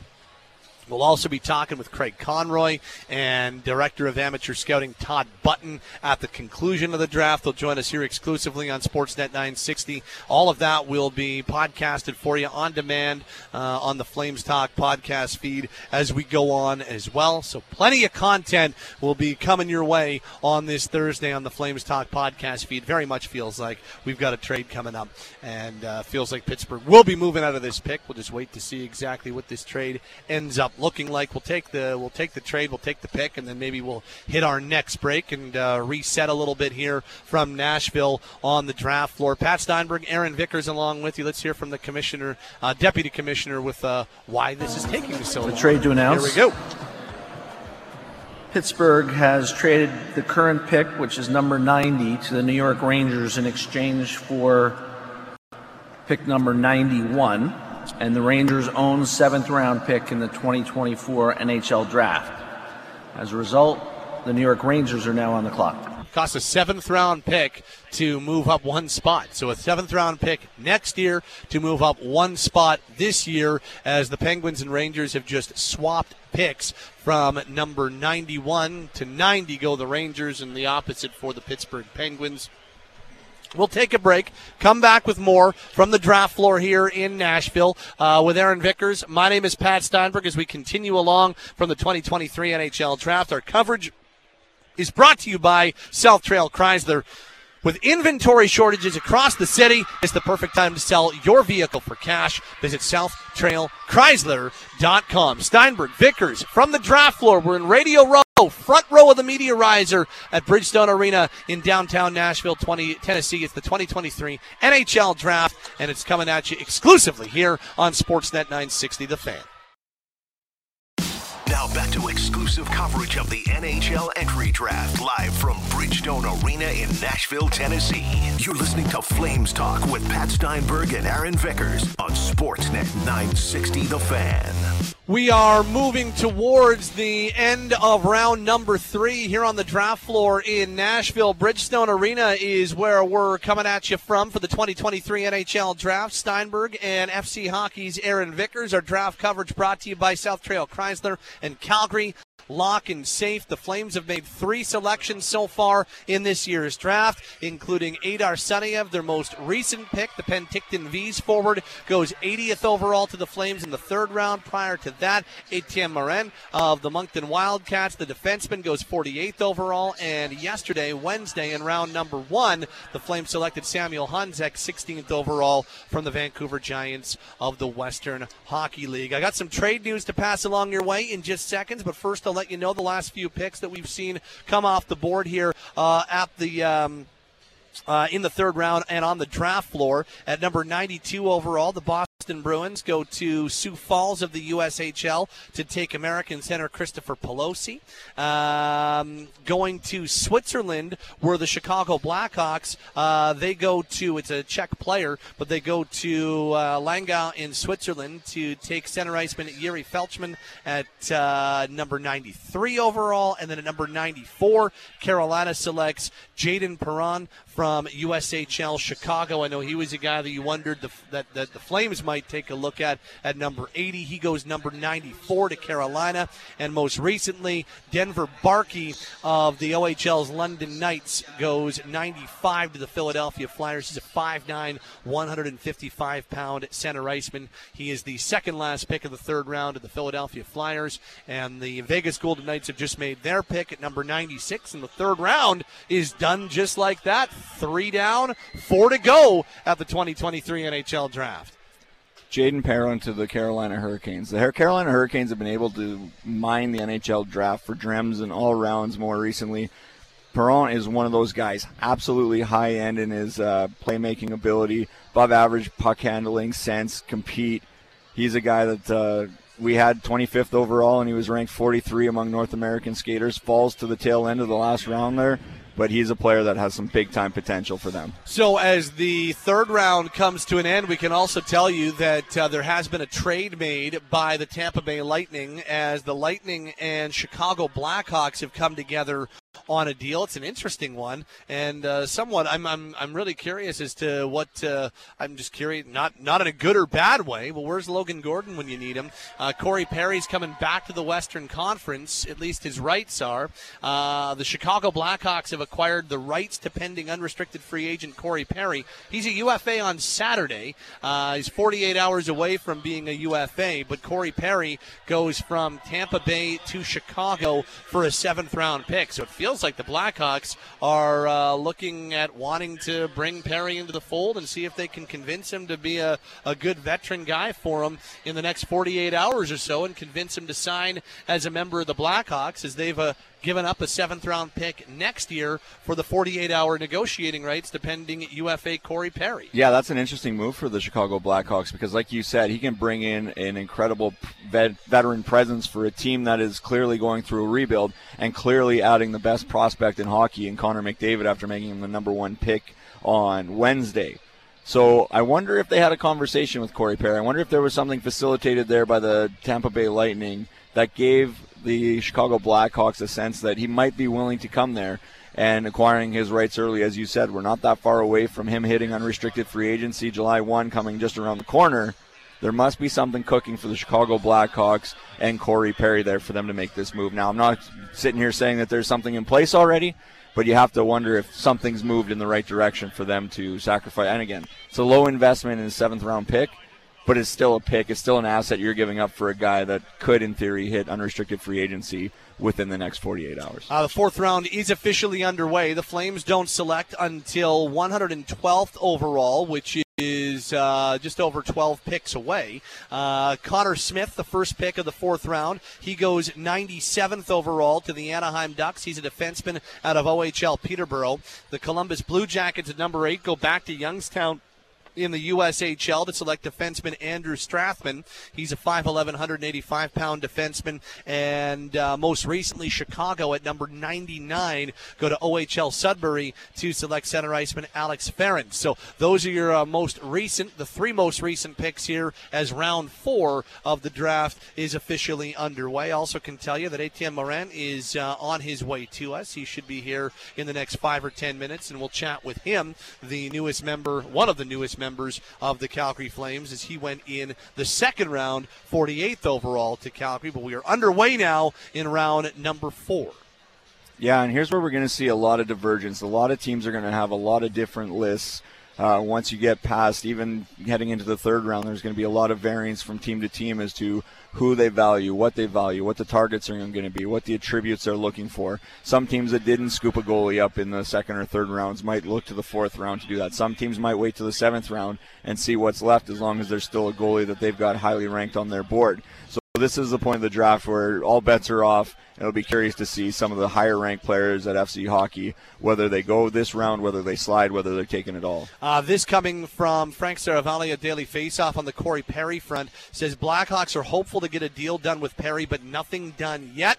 Uh, they wanted his leadership and compete. Luke Richardson was a big fan from his time in Montreal with Go Habs Go. More than a few with that. I'm sorry, I'm reading the Twitter tags. Hashtag um, Go Habs Go. Yeah, uh, from his time in Montreal with with the Habs. More than a few teams had interest in signing Perry on Saturday, so that comes right from Frank Saravalli. And, yes, I was reading that right off Twitter and right off my phone. But, uh, yeah, it sounds like the Blackhawks are going to make a push to sign Corey Perry, but nothing is done as of yet. You know, for a team that is building, for a team that just selected their new franchise player, for a team that has lost Patrick Kane, for a team that we believe is going to say goodbye to Jonathan Toews here, You've gotta, you've gotta, you've gotta commend him for going after a guy who's won, who has been to Stanley Cup Finals, who has done nothing but go deep in the playoffs in recent years, excluding this past year.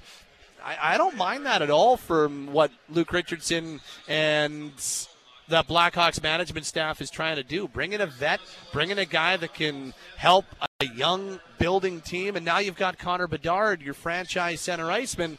Well, not a bad guy to have uh, potentially protecting you going forward. No, Corey Perry checks a lot of the boxes an organization wants when trying to bring along a young organization. He's been a proven winner. He's been productive, and it's a curious move. Just don't tell that to Logan. Logan would not appreciate not a, it. Not a big fan? No. Fair no. enough. It's a, it's a somewhat low risk for the Chicago Blackhawks. Again, the asset management there is a seventh-rounder, so the odds of a seventh-rounder and, again, making it to the N H L, super low, but then all of a sudden you can also hit on a guy like Dustin Wolf in the seventh round. So there is some risk, but low risk, and you're bringing in a guy that can be a true mentor, a true leader, to teach some of the young kids of the Chicago Blackhawks the way of the N H L. Uh, a very interesting note. Uh, do you see who the uh, Montreal Canadiens selected at one hundred first overall? Uh, the Habs go to O H L Hamilton to bring in a familiar name. Uh, we're all familiar with Arber Xhekaj. Um, Wi-Fi, as they called him. Wi-Fi, the best nickname in the N H L. Well, at one hundred first overall, you may recognize uh, the last name. It's uh, spelled X H E. E K A J, and uh, his brother, Florian Xhekaj, out of O H L Hamilton, goes one hundred first overall to Montreal. So the Xhekaj boys, both with the Montreal Canadiens, which is a pretty cool little uh, subplot to everything. I mean, you might as well tap into the uh, the family pipeline, the bloodlines of that uh, particular family, because uh, the older brother's growth over the course of the last couple of years has been amazing. So why don't you just go back to the family, take the younger brother, complete the set, and see what you might have down the road in him. It's a it's it's fun. This is one of the fun picks of the N H L draft, where you get the family connection, you get the bloodlines, you get big brother and little brother suddenly in the organization together, and one's in the N H L now, one's got some work to do to move himself into the pro ranks. But how can you not feel good for the Montreal Canadiens and the Xhekaj family in, in this situation? The Wi-Fi family, if you will. Yeah, the Wi-Fi family indeed. Um... So you talked about bloodlines. Here's uh, an interesting one. At one hundred third overall, the Philadelphia Flyers uh, have a familiar name back in the organization.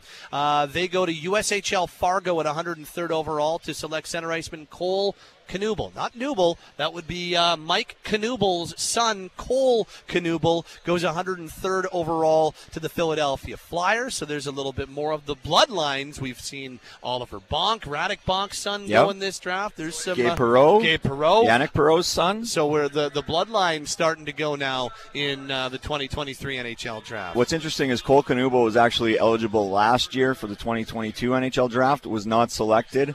Fast forward a year. Suddenly he's a member of the Philadelphia Flyers, an organization his family is certainly familiar with. So right now the Ottawa Senators are on the clock at one hundred eight. The Flames will be up at one hundred twelve. So we are um, moving closer to the Flames' fourth round pick. After the Flames pick in the fourth round, they won't have another pick until the sixth round unless there is some sort of move made. But the Flames are uh, currently uh, without a fifth round pick, so they will uh, have a little bit of a jump from their fourth round pick at one hundred twelve uh, until they pick again in the sixth round. So as of right now, we're, uh, we'll stay with you for sure until the Flames make their pick. The Senators are up at one oh eight. Also, we'll be uh, hearing from both players are going to make their way to our spot here on Radio Row, because both uh, Adar Sunyev and Etienne Morin are here, and we're able to meet the Flames brass in person.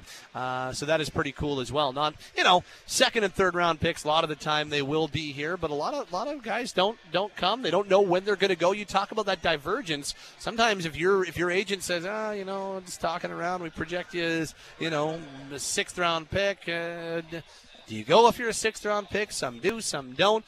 Then all of a sudden you get picked in the second round. You didn't even know it. Uh, but uh, there, there are still a lot of the players here that, that may be selected on day two of the draft. Absolutely, and it's always a curious situation, because if you're a you know consensus top sixty pick, yeah, maybe you're safe to go. But if you're a later round guy, a lot of agents, a lot of advisors will advise you, you know what, stay home, spend the day with your family.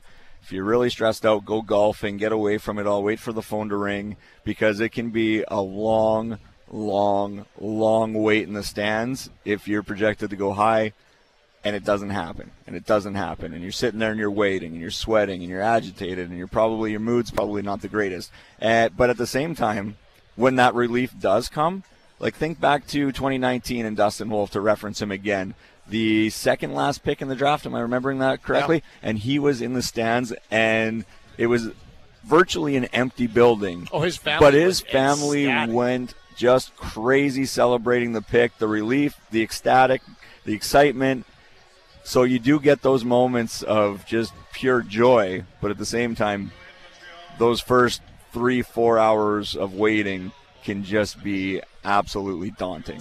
A uh, few, uh, few more recent picks as we move closer to the Flames at one hundred twelve overall. At one oh seven, Vancouver selects Vilmer, uh, Vilmer Arliksson out of Djurgården in Sweden. He's a left winger. Ottawa at one oh eight goes with Hoyt Stanley, uh, B C H L Victoria defenseman. Uh, at one oh nine, the Buffalo Sabres go to O H L Kingston and select Ethan Medema, left winger. He goes one hundred nine. Nashville is currently up at one eleven. Right Joey Willis. So that is the player that goes at one hundred eleven, right in front of the Calgary Flames, who are now up at one hundred twelve. So the one hundred twelfth overall pick will not be Joey Willis, because he goes one hundred eleventh to the Nashville Predators. But the Flames are on the clock once again for their fourth round pick here at the twenty twenty-three N H L draft. This is when Vickers skills and typing skills and uh, pulling up his profiles and the F C Hockey profiles, of which uh, Vickers and his staff curated over at F C Hockey and N H L entry draft dot com. This is when Vickers really becomes, uh, this is when it really, really gets good for Vickers. We're going to talk to Etienne Morin in just a second. Uh, It's going to be perfect timing because the Flames are going to make their pick, and then we'll chat with Etienne Morin, uh, who is going to come in right now. Etienne, perfect timing. Your uh, your newest teammate's about to get selected. The Flames are on the board right now. Here we go. Take a listen. Calgary selects from the Vancouver Giants, Jaden Lipinski. Oh, another Vancouver Giants pick. Jaden Lipinski, Samuel Honzek's teammate, goes to the Flames at one hundred twelfth overall. We'll tell you a little bit more about him in just a second. But right now, let's say hello to the Flames' second-round pick, forty-eighth overall. Samuel Morin joins us live here on the draft floor. Uh, congratulations. How you doing? Really good, thank you. Was, uh, how has today gone for you? Uh, it's been crazy, just waking up and hoping for the best, and that's what happened, so can't complain. Uh, okay, so tell us about the day. How did it go for you? You talk about waking up, and it's a morning as opposed to an evening. Uh, how did uh, how did the day go for you? How how how is it all played out? It was a tough morning, to be honest. I, I woke up and I was tired, but uh, now I'm I'm back up and I'm pumped up, so. I uh, just can't wait to start, like I said a lot of times, but it's unbelievable. I can't ask for any better. What goes through your head when you hear your name called and uh, you find out that it's going to be the Calgary Flames who end up selecting you? That's always a weird question, to be honest, because I I just blacked out a little Is it, bit. That's, that's what most guys say. They black out, right? You don't, you don't really understand, and you, you don't really understand like what's happening. You're like, is this really the N H L going on? And Uh, you start to realize it when you get the jersey on. So, uh, no, like I said, it's a, it's a crazy experience, and it's something I'll remember for the rest of my life for sure. So what happens? Take us through what happens after you get selected. What does the next few minutes look like, next hour look like? It's it's a whirlwind, isn't it? Yeah, you start when you hear your name, it's when you really start to realize what's happening. And uh, obviously for the next hours, I'm going to have a lot of fun with my family and Uh, people around me, so uh, I just can't wait to get back to them and uh, enjoy my day. What do you know about Calgary? Do you uh, do you know much about the city? Yeah, I visited the city before, and uh, the rink shape and everything, it's unbelievable. And the first thing I said when I got drafted is, "Oh, it's nice. It's probably the best looking jersey in the uh, in the N H L." So I won't complain, but I know it's also oh, uh, also a rodeo city, so. Um, like I said, I just can't wait to start. And being a Canadian uh, playing in Canada is a, is a great thing too. So you, the first thing you said, the, the shape of the building, the saddle. Yeah, hey, you like exactly. that? Exactly. Hey? I, I, I always, I just can't remember it's a saddle. I, I just know it in French. I don't know it in English every time. So, yeah. Uh, and you love you love the jerseys, hey? You love yeah. the old school look. Yeah, just uh, just the look of it and the colors are really beautiful. So. It's it's crazy. That is awesome. That is awesome. Okay, let's talk about you. Samuel Morin, the second-round pick of the Flames, forty-eighth overall, Moncton Wildcats. Tell us about last season for you. You had a huge jump in points. Yeah, uh, I'm going to be honest, hard start of the season for the Jelinka Gritsky. I, I got diagnosed with mononucleosis right before going to it, so uh, hard start for me. I lost fifteen pounds within three days because I couldn't eat, so yeah, Jeez. no, it was a rough, it was rough mentally knowing it was going to be the biggest year of my life, and Uh, I just get a stick in my wheels out of nowhere, but uh, got back up, got to the training camp uh, back in Moncton, out of shape, fifteen pounds short, so uh, harder time, but it took me about two weeks to gain back that weight and back uh, gain back that uh, strength, so um, I was ready to roll, and start of this season was really offensive for me. Uh, I put up a lot of stats. I think I had something, uh, a goal every two games, so I couldn't complain. And then I started to focus a lot defensively for the second half and focus on the little details I need to work on. And, okay. Uh, but it's still, I, it was still good production offensively, and same thing for the playoffs. Um, I had a, a great run, and uh, same thing for my team. We were really young, but uh, we got a game seven. We had five overtimes out of seven games, so I'm really excited, and I can't wait for, for the uh, next few years. Take me back to the beginning of the season. That okay, you said you gained back. You lost fifteen pounds, you said? Yes, sir. You gained it back in two weeks? Yeah, about two weeks. I, I'd say maybe even a week and a half. Was it just s smashing junk food, or how'd you, how'd no, you get I, it back so quickly? I have no clue. Uh, you should ask my trainer back in Moncton. He might be listening, Graham Black. I, I don't know. You should ask his tricks. But, uh, no, it, it didn't take me long, and Um, I remember the first day I got the goal with my doctor, I ran to ice and I was back on it. So uh, obviously it was the first thing I wanted to do, get back in shape and be ready for the biggest year of my life. How uh, how much did that test you mentally to to go through that and to have to go through all of the, you know, all of what goes on in that? Yeah, and it made me learn a lot of lessons about life, to be honest. Uh, uh, sometimes you work hard a lot and you just get hit out of nowhere, and uh, it's not how you fall back, but all you get back up. So.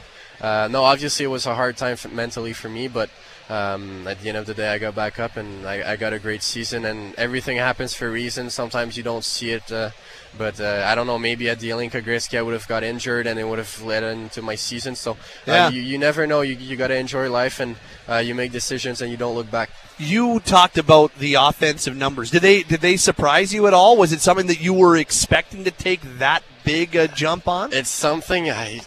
Not that I planned the goal, but it's something I wanted to. I wanted to hit the seventy points because I would have gotten one hundred points within two seasons. So obviously I checked a little bit, but uh, I didn't want it to play in my mental, and I, I just, like, whatever happens, happens once again. But uh, no, I surprised myself with this season, obviously, and uh, same thing for the playoffs. I had a really good run, and our power play was working uh, really good, and uh, same thing for next year. We had the first overall pick, Caleb Desnoyers, so uh, really excited about him, and uh, I can't wait to start once again. So do you... Uh Is has offense always been a big part of your game, even going up through minor hockey, or is that something that is developed a little bit later? I'm going to be honest, I've always been a stay-at-home defenseman. Really? Uh, yeah.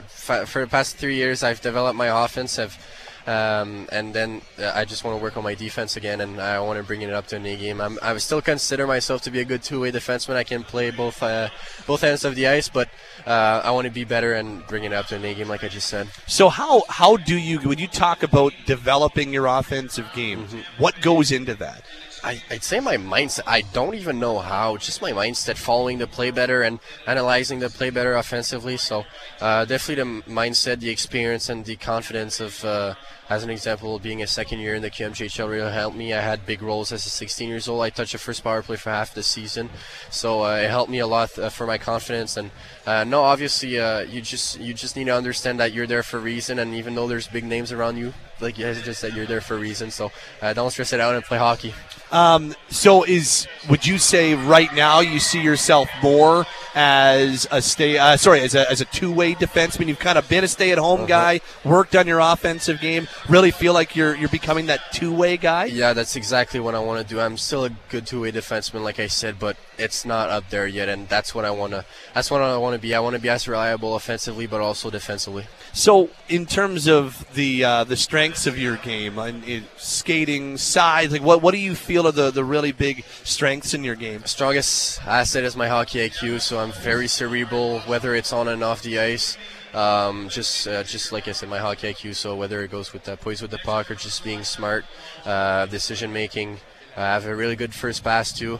Uh, I have a good gil- agility on the blue line to find lanes of shots. I have a great wrist, uh, wrist there, so...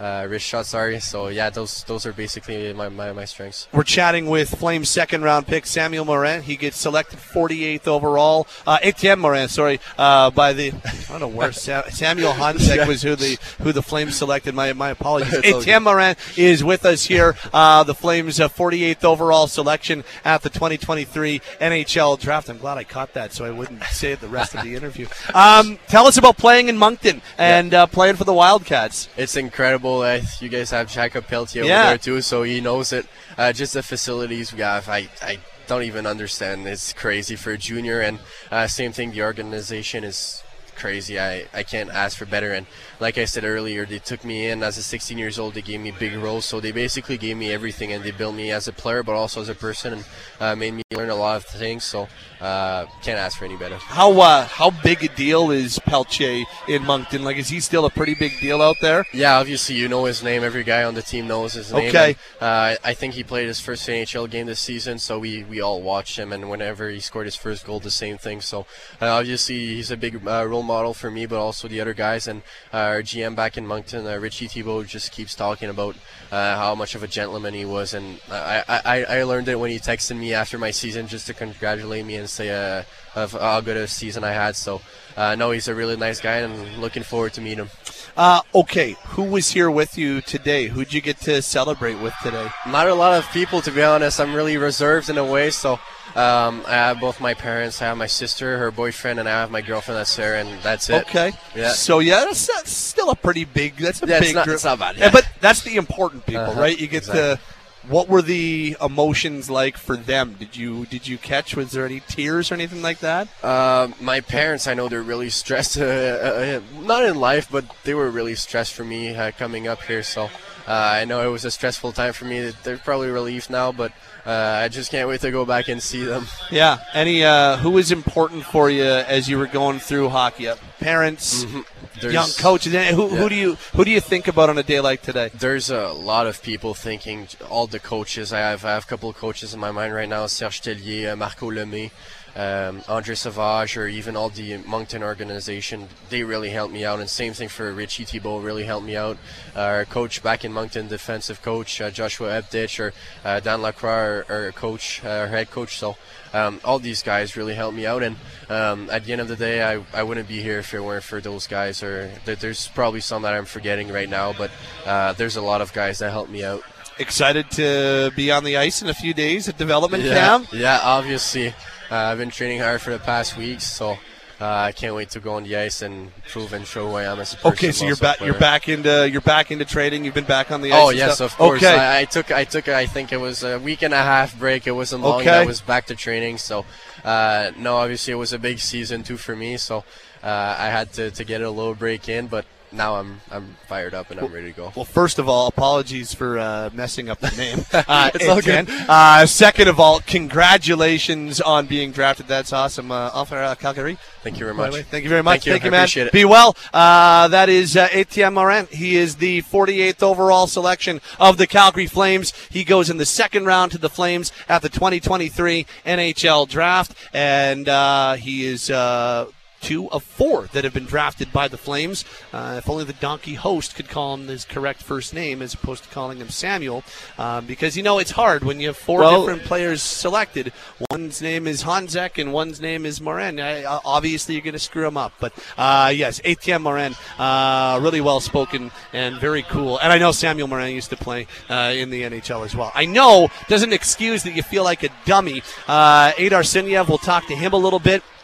Uh, he'll join us. He was the third round pick of the Calgary Flames, and uh, we didn't get an opportunity to talk because of the timing. We went right from the Flames pick. We took it for you. Vancouver Giants center Jaden Lipinski goes in the fourth round. He goes one hundred twelfth overall to the Calgary Flames, and a teammate of Sam Honzek of the Vancouver Giants. Let's talk a little bit about Jaden Lipinski, the uh, one hundred twelfth overall selection of the Calgary Flames. What does F C Hockey have to say about him? Well, first of all, it's interesting how things work out sometimes, because you spend a lot of time watching Samuel Honzek if you're the Calgary Flames, and suddenly a teammate can also catch your eye, and you file that back in your mind, so you're not just watching one, you're watching two, you're watching three guys. Lo and behold, Jaden Lipinski becomes a member of the Calgary Flames organization. He's a big, massive, again, you want to talk size, Samuel Honzek six three, Suniev six two, Lipinski six four, two hundred ten pounds he's listed out on the N H L website. He had fifty-five points in sixty-six games. We had him ranked one oh seven on our list, so he comes in at one hundred twelve, so right where we kind of projected him. He's got an N H L-ready frame, as I said there. That size is massive, and the biggest portion for us that, that got him ranked where he did on our list is he showed significant development in his offensive game early in the season. And that surprised a lot of people. He was previously known for playing like a very simplistic north-south style of game with maybe projecting limited offensive upside. And he displayed an increasingly, increasingly level of prominent intelligence, vision, and his ability to see and navigate and predict what's going to happen in front of him, so he can read and react in real time and even slightly before um, you know the play develops in front of him. Size and strengths are what's going to capture his attention, but he really was able to layer in more of that uh, offensive impact that he can have in the game. He's able to, you know, when you're that size, you're able to do a lot of things in the offensive zone, whether it's shielding the puck away from opponents, digging in board battles, getting in front of the net and getting in front of the goalie, which he's really good at. He can protect the puck and buy time for his teammates to get into position, and when they do, he can find them with passes. His, he's got high effort, two-way mentality, The one perhaps deficiency that, that will be addressed in terms of the development plan, he's, he can be a bit heavy-footed, but his intelligence and his proactivity compensate for that. Uh, okay, let's take a break. Here's to recap where the Flames are. They have made four picks in this year's draft in Nashville. Samuel Honzek, first-round pick out of the Vancouver Giants. Uh, second-round pick, Etienne Morin out of the Moncton Wildcats. Third-round pick, Adar Sunyev, forward out of the Penticton V's. And fourth-round pick, Jaden Lipinski, forward from the Vancouver Giants, teammate of Sam Honzek, which is a pretty cool side plot to everything. We will talk to Adar Sunyev. I'm not sure if Jaden is here, but we'll talk to him at some point as well, either on the phone or uh, live and in person. Did you see if he was I here? I did not see him okay. hit the draft floor, but it's a slippery thing. You got a lot of guys standing. You might have snuck by, but I, my first glimpse, didn't see him. Uh, we'll take a break. Our twenty twenty-three N H L draft coverage is brought to you by our friends at Calgary Lock and Safe. Summer is here, and so is high staff turnover. Reduce your business's risk with the restricted key system from Calgary Lock and Safe. Calgary Lock and Safe dot com. Steinberg Vickers from the twenty twenty-three N H L draft in Nashville. Our coverage continues next on Sportsnet nine sixty The Fan. Now back to exclusive coverage of the N H L entry draft live from Bridgestone Arena in Nashville, Tennessee. You're listening to Flames Talk with Pat Steinberg and Aaron Vickers on Sportsnet nine sixty The Fan. Into round five. We are cooking on this Thursday morning slash afternoon. It's afternoon here in Nashville. It's still morning back in Calgary with F C Hockey's Aaron Vickers. It's Pat Steinberg along with you. Our N H L draft coverage from Bridgestone Arena. The draft floor at the uh, at Bridgestone Arena in downtown Nashville continues right now. We're now four picks, three picks rather, into round number five of this year's N H L draft. Our coverage brought to you by South Trail Chrysler, Calgary Lock and Safe. Yeah, we are absolutely humming, and a little bit of a, a little bit of a lull when it comes to the Calgary Flames. They won't pick again until the sixth round. They do not have a fifth round pick in this year's draft. Let's uh, update where we are. This is what the Flames have done so far.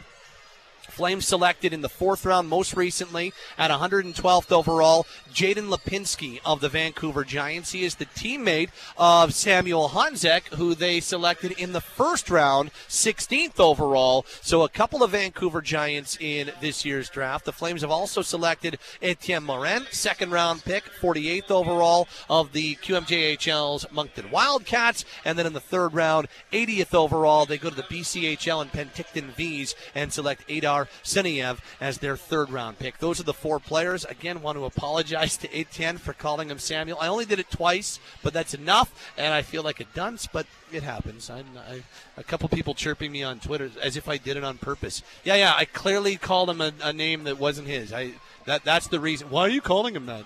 Well, what do you think? Uh, because I'm an idiot and I made a mistake. That's why I'm calling. Because I, I'm, I'm just glad that I caught it in time and didn't go through the entire interview and then could apologize to him. But I do apologize again. Um, but yeah. Did you, uh, in that conversation with him, did you get a little Jacob Pelletier vibe in terms of the personality and the energy? I was thinking uh, that the entire time we talked through. talked a little bit about Jacob, yep. too, because they're both Moncton guys, and uh, one hundred percent. Uh, dude, again, it's, it's their draft day, smiling from ear to ear. But at the same time, I've I've been around where guys aren't aren't at the, the same level of, of that type of excitement. Like, this guy was absolutely beaming from ear to ear the entire interview. Didn't matter if I, I could have called him Jake, I could have called him Billy, I could have called him Table. It wouldn't have mattered. He wouldn't have said anything because he was just so happy to be going through the whole thing. He wouldn't have corrected me if I didn't catch it myself. Um, and, and yeah, I got huge Jacob Pelletier vibes from him. Not, not stature-wise, not, no. but just in personality-wise, one thousand percent. Yeah, absolutely. Personality in spades, and you could just feel the energy. And all I could think about when he was talking there was he's got the same buzz, the same vibe as Jacob Pelletier, and if and when he arrives at the N H L level and he's going through the debut thing that uh, Jacob Pelletier had, and the energy and the smile and the infectiousness, that's a big win for the Calgary. We've talked at length about Craig Conroy and how he says they need to inject youth in the lineup, and this isn't saying that Etienne Morin's going to be in the lineup anytime in the in the near future. But that energy that the prospects can bring, the kids can bring, whether they're first-year players, second-year players, just the buzz and the vibe around them, That helps a team, that pushes a team, that energizes a team, and Etienne Morin certainly has that in spades. Yeah, I uh, I'm I uh, was very impressed with him. I've also heard really good things about uh, Adar Sunyev, the third round pick, who we'll talk to very shortly here as well. I've heard some really good things about uh, how well spoken he is and how excited he is. We'll talk to him in a little bit. Uh, the Flames also have taken Jaden Lipinski, and interesting, you know, we've seen some teammates go, we've seen some bloodlines go, and the, the Flames go to a second Vancouver Giant, a second Vancouver Giant forward. And even looking a little bit on uh, on Twitter and, and some of the reaction, uh, definitely some goals those two have been a part of so far this year. Absolutely. And the other interesting wrinkle here is through four picks, the Calgary Flames have gone to the Western League three times, with two members of the Western Hockey League, obviously, and Honzek and Lipinski with the uh, Vancouver Giants. Western region, you mean? The Western region, yeah. yeah. So keeping it close to home, but obviously identifying players that they've seen over and over and over again that have ranked them high on the Calgary Flames list, and, and lo and behold, now they're members of the Flames organization. Um, just um, talking to a couple of people who have uh, who have been texting me just about some of the draft picks. Uh, this courtesy of uh, Ian Holmes, uh, a guy, uh, uh, really, uh, really good reporter uh, on the island. He works in Nanaimo, and Ian Holmes uh, sent me over. He's uh, sent me over just a text message exchange uh, talking about. Um, about Adar Sunyev, who plays for the Penticton Vs. This comes from the voice of the Vs, uh, who says, uh, N H L shot, N H L body, needs to work on skating and consistency. Great value at eighty, uh, has all the tools to be a solid power forward. So that's coming from the voice of the Penticton Vs, um, Rogers Fraser. And, uh, yeah, so N H L shot, N H L body. And you talked a little bit about the same thing. Really, really... Um, big bully-type player out there is Adar Sunyev. He's the throwback, and, and the line we used in our twenty twenty-three N H L draft guide is power forward style, reminiscent of a bygone era. So that speaks to the throwback kind of, not to put a comparison, and this certainly isn't the expectation that he develops into, but a Todd Bertuzzi type that can bull his way around the ice, can use his size to protect the puck, can also incorporate that finesse style play in passing, and has the ability to fend off defenders, buy time for teammates to get in the right positions. Again, He's he's got some things to, that he's going to need to work on, as all prospects do, but there's some really interesting potential with the physicality, the playmaking, the finesse, and the potential he has for further development. Things have kind of quieted down on the trade front. We haven't had anything really major so far today. We've had a couple of cap dumps. Uh, Josh Bailey cost the New York Islanders a second-round pick in twenty twenty-six to move to Chicago. The Blackhawks then quickly moved to put him on unconditional waivers and will buy him out. So Bailey is going to become an unrestricted free agent on Saturday. Cost the Islanders a second-round pick, though, to get rid of that five million dollars on the final year of his contract. And then you've got the Oilers, who traded pending R F A Klim Kostin and forward Kyler Yamamoto with one year left on his deal at three point one million dollars. They traded him to Detroit for future consideration. So again, straight cap dump, and uh, that saves the Oilers three point one million dollars. And the Red Wings will uh, work on signing extensions for both Kostin and Yamamoto. And then the, the one that's I think most interesting today, and that is the Corey Perry acquisition from Chicago. The Blackhawks give up a seventh-round pick next year for the rights to Corey Perry, the forty-eight hour negotiating rights. window to Corey Perry. He's a U F A on Saturday. Yeah, very interesting. And, again, if you are rebuilding your organization, you can't just strip it right down to the nuts and bolts and play twenty-three, you know, twenty, eighteen to twenty-three-year-olds. You need the veteran presence. You need guys that have been through the trenches, the wars.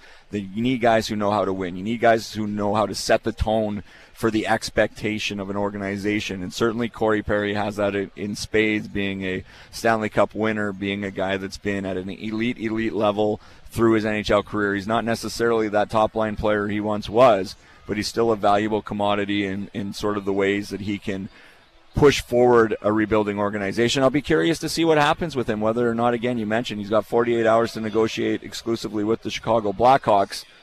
Is that a position that he's comfortable with? Does he wonder what his options are? Does he want to be on a contender more so than a rebuilding team? these are answers that only Corey Perry can uh, come to the conclusion to, but it's a very interesting move for the Chicago Blackhawks. I quite like it, to be honest, because you do need those tone setters for your organization, and they lost two big ones this year in Jonathan Toews and Patrick Kane. Yeah, it's it's it is interesting that the Hawks go down that road, but from a leadership play, I, I don't mind it at all. I find uh, I, I think that's actually a really interesting decision that the Blackhawks made, and their head coach is Luke Richardson, apparently, yeah. according to a couple of uh, couple of people that you know they were really Really big on, uh, really big on, or Richardson rather was really big on Perry when he was a member of the Montreal Canadiens that year. So uh, that's also another little interesting side plot to the whole thing as Corey Perry's negotiating rights go to the Chicago Blackhawks. Okay, um, just in terms of where we are, we are into round five of the N H L draft. Around the Flames do not have a pick in. Just uh, I'll give you the last few picks. Um, the Buffalo Sabres go to the goaltending side of things. Uh, from W H L Seattle, they take Scott Ratzlaff, one hundred forty-first overall. The Senators going to O H L Kitchener at one hundred fortieth overall. They take Matthew Andonovsky, uh, six foot two, two hundred pound defenseman. Uh, Carolina going to Quinnipiac in the N C double A to select Charles Alexis Legault. He's a defenseman. And finally, at one hundred thirty-eighth overall, uh, back to the U S National Development Team, the Saint Louis Blues select defenseman Paul Fisher, six foot one, two hundred pounds. Those are the last four picks that we've seen here on the board as we're well into the fifth round of this year's draft. Anything else jump off the page to you? Any uh, names that you've seen over at F C Hockey that you guys really like? That Buffalo pick at one forty-one, goaltender Scott Ratzlaff. He was one of our top-ranked goaltenders. He was fourth among North American goalies by N H L Central Scouting. We had him eighty-first overall. He was sixth overall in our goaltending rankings, and he was an interesting case because great numbers, two point one five goals against average, nine eighteen save percentage, and not quite a platoon situation with another twenty twenty-three N H L draft-eligible goalie in Thomas Milic. Milic, of course, has been passed over the last two drafts. He's in his last year of eligibility, but Seattle was an absolutely dynamite team this season. Scott Ratzlaff is going to be one of those guys that, as he gets an expanded role with Milic moving on, he could be a, a curious, sneaky pick. He's a hybrid-style goalie who we think has a lot of upside.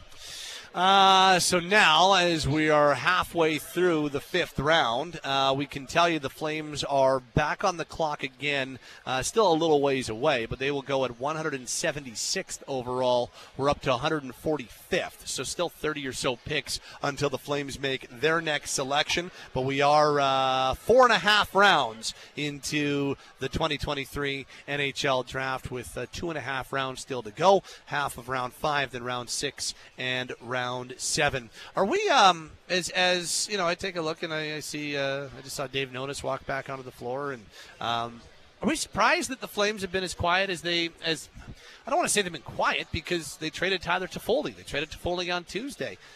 I thought, and look, there could still be a move between now and when we wrap things up. I thought there was going to be one move. I thought they were going to make – I did not think they were going to go deal-less through this draft, but I thought it was probably going to be around one is kind of what I was feeling heading into it, and that's not trying to pat myself on the back. Believe me, I'm wrong way more often than I'm right. But it, it felt like one, maybe two, uh, two trades, two moves made by the Flames while they're here in Nashville. There's just so much work that needs to be done, and all the talk that I have been – privy to, all the things that people have told me, all the things that, that I have been able to procure or that you have heard from around the league or whatever.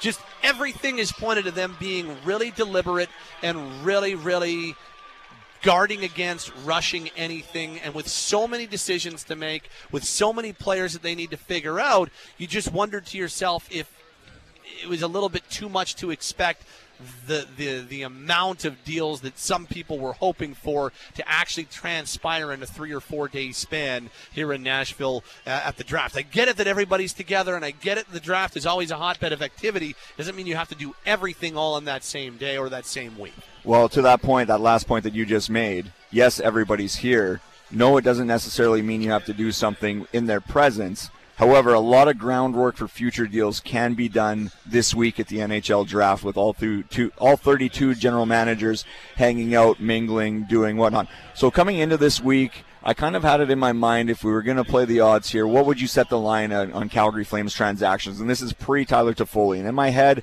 I kind of had that number of one point five. Yeah, I would have gone one and a half. If I was a bookmaker or yeah. an odds maker, I would have gone one and a half too. So we're sitting at one right now. All we need is one more deal to get it over that over that uh, number, that figure. But I don't necessarily think it's going to happen. And again, and we've talked about it at length, what you need to do if you're Craig Conroy and the Calgary Flames is, if you're moving on from Noah Hanifin and you're moving on from Elias Lindholm, you have to get those deals right. You can't rush into something just because you want to make a splash and you want to make a name for yourself at Bridgestone Arena in Nashville at the twenty twenty-three N H L Draft. That's not the right approach. And we've heard time and time again from Craig Conroy, they're going to take a slow approach. They're going to evaluate a lot of things. They're not in a rush. There's no artificial deadlines here. The N H L draft could have technically been one of those fake artificial deadlines where we need to move him before round one starts and get those assets and get those players directly into the organization. Well, if the deals weren't there to be made, you don't make the deals. You don't take less for the sake of doing something sooner. And you yeah. need to fully understand the under, uh, the situation with Elias Lindholm. You need to know exactly where his head's at. You, you need the declaration that he's either one hundred percent in or one hundred percent out, and then you move from there. So I get the, not even calling it a hesitation, but I get the importance of executing patience at a time like this, because after last summer and a franchise-changing summer under Brad Treliving and the Calgary Flames, you have another franchise-defining summer with Craig Conroy and the Calgary Flames. Yeah, and and who knows? I mean, this one this one could end up being just as franchise-defining for different reasons. And there's a lot of different ways that uh, this could be franchise-defining for him. And so, I, I uh, and and so far, you know, the Toffoli trade seems to be right in line with where a lot of the other players of his age and his position have landed. You take a, you know, just, and, and again, if you take a look at what Taylor Hall, Riley Smith, and Kevin Hayes, all around the same age, got their teams who traded him, and what Tyler Toffoli got the Flames, and knowing what Toffoli was last year and just comparing him, it seems like it was market value what the Flames got for Toffoli. Um, they got they got more than of, of all of them. They they did get the largest return for veteran thirty plus wingers. They got the most, but at the same time,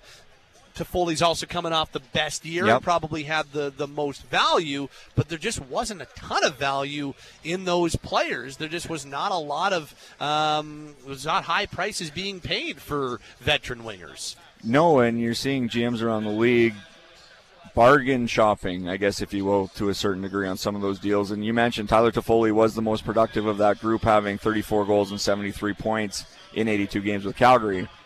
But is he a thirty-four goal, seventy point guy? Because the year before he topped out at thirty-nine, or pardon me, forty-nine points total with twenty goals in that scenario. So what is Tyler Toffoli at thirty-one coming off a career year? I don't know if he necessarily is a guy that's going to go above and beyond that. I think uh, as an organization that's acquiring him in the New Jersey Devils, you hope he can replicate it, but you have to wonder what room is there for growth. And then layer in the fact that in three hundred sixty-seven-ish days' time, he's going to be looking to kickstart his next contract, which I imagine he was hoping to sign an extension now to cash in on that career year.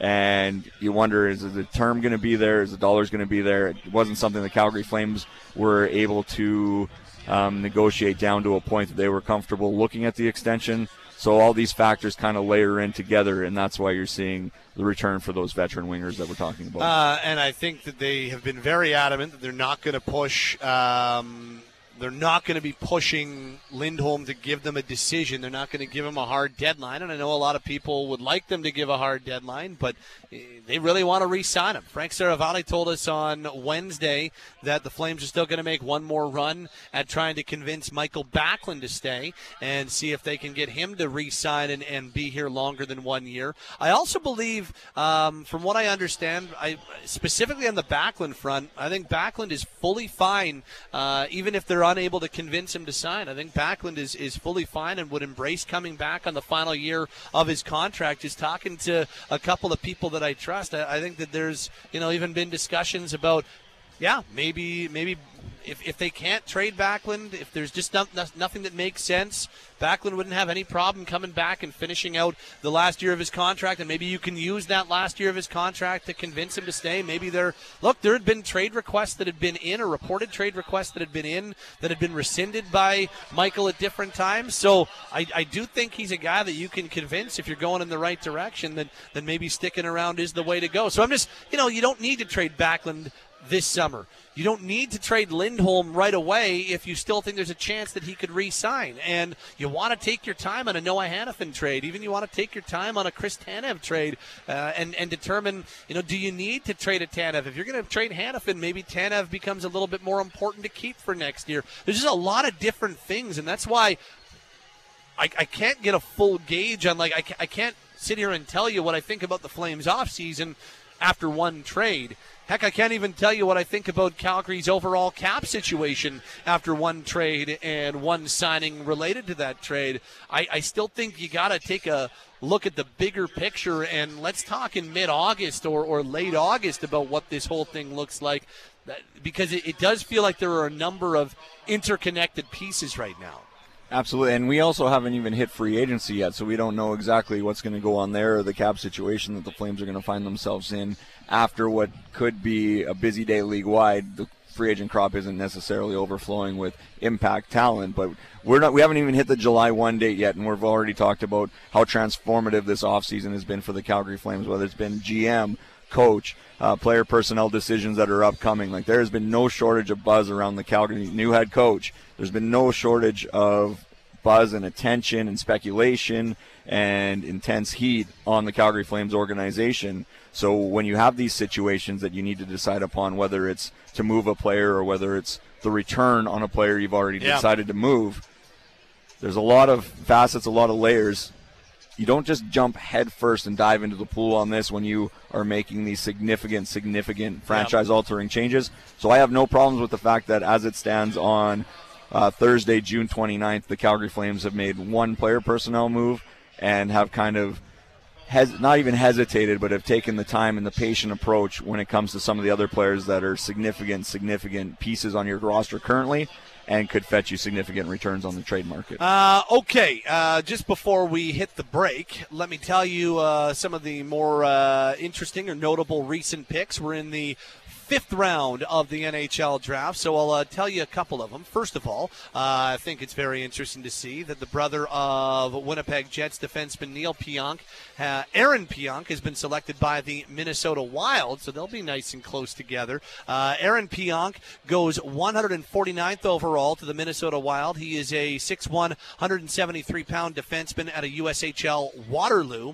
We have seen goaltender Thomas Milic go yes. to the Winnipeg Jets. He played Uh, last year with Seattle in the Western League. He goes one hundred fifty-first to the Winnipeg Jets. And how about the Toronto Maple Leafs uh, going to the A J H L and the Brooks Bandits? Uh, Hudson Malinowski goes to the Toronto Maple Leafs at one hundred fifty-third overall. It's a little A J contingent. The Brooks Bandits represented at one hundred fifty-three overall and the Toronto Maple Leafs. Curious about Thomas Milic there, because we talked about Scott Ratzlaff, his uh, goaltending partner in Seattle. Milic was the guy, the go-to guy for the Seattle Thunderbirds in the Western Hockey League, and an absolute, absolute wagon of a team that, that you know, just continued to roll through. Again, this was his, sort of the last-ditch effort for him to get drafted. He'd been passed over two years before, and you wonder, I, Canada's goalie at the World Juniors, if I'm not mistaken. You wondered, is he going to really escape through three draft classes without being selected? And if he did, I guarantee you there's probably going to be thirty-two free agent invites to come to our development camp in one week, because he's got that sort of pedigree. So interesting to see him come off the board at one fifty-one to the Winnipeg Jets. Uh, what else am I interested in? Chase Cheslock of the New Jersey Devils at one fifty-four. He's a guy that was still really high on our board. He played at Rogers High, a Minnesota high school program. Six foot three, two hundred eight pound right shot defenseman who averaged more than a point a game on his Minnesota high school circuit. So there's a lot of uh, skills that he possessed that are going to be very adaptable, very transferable to the N H L game. Uh, very curious to see him come off the board there. with uh, Aaron Vickers. My name is Pat Steinberg. As we continue along on the draft floor here, uh, we're hanging out with you at Bridgestone Arena in downtown Nashville, Tennessee. It is the Flames who have made four of their six picks, two more still to go. We're coming towards the end of round number five, so we are almost uh, five rounds through, sixth round just minutes away. Aaron Vickers of F C Hockey. My name is Pat Steinberg. We're available on Apple, Spotify, Google, Amazon, or wherever you get your podcast, the twenty twenty-three N H L Draft, and it's brought to you by our friends at Calgary Lock and Safe.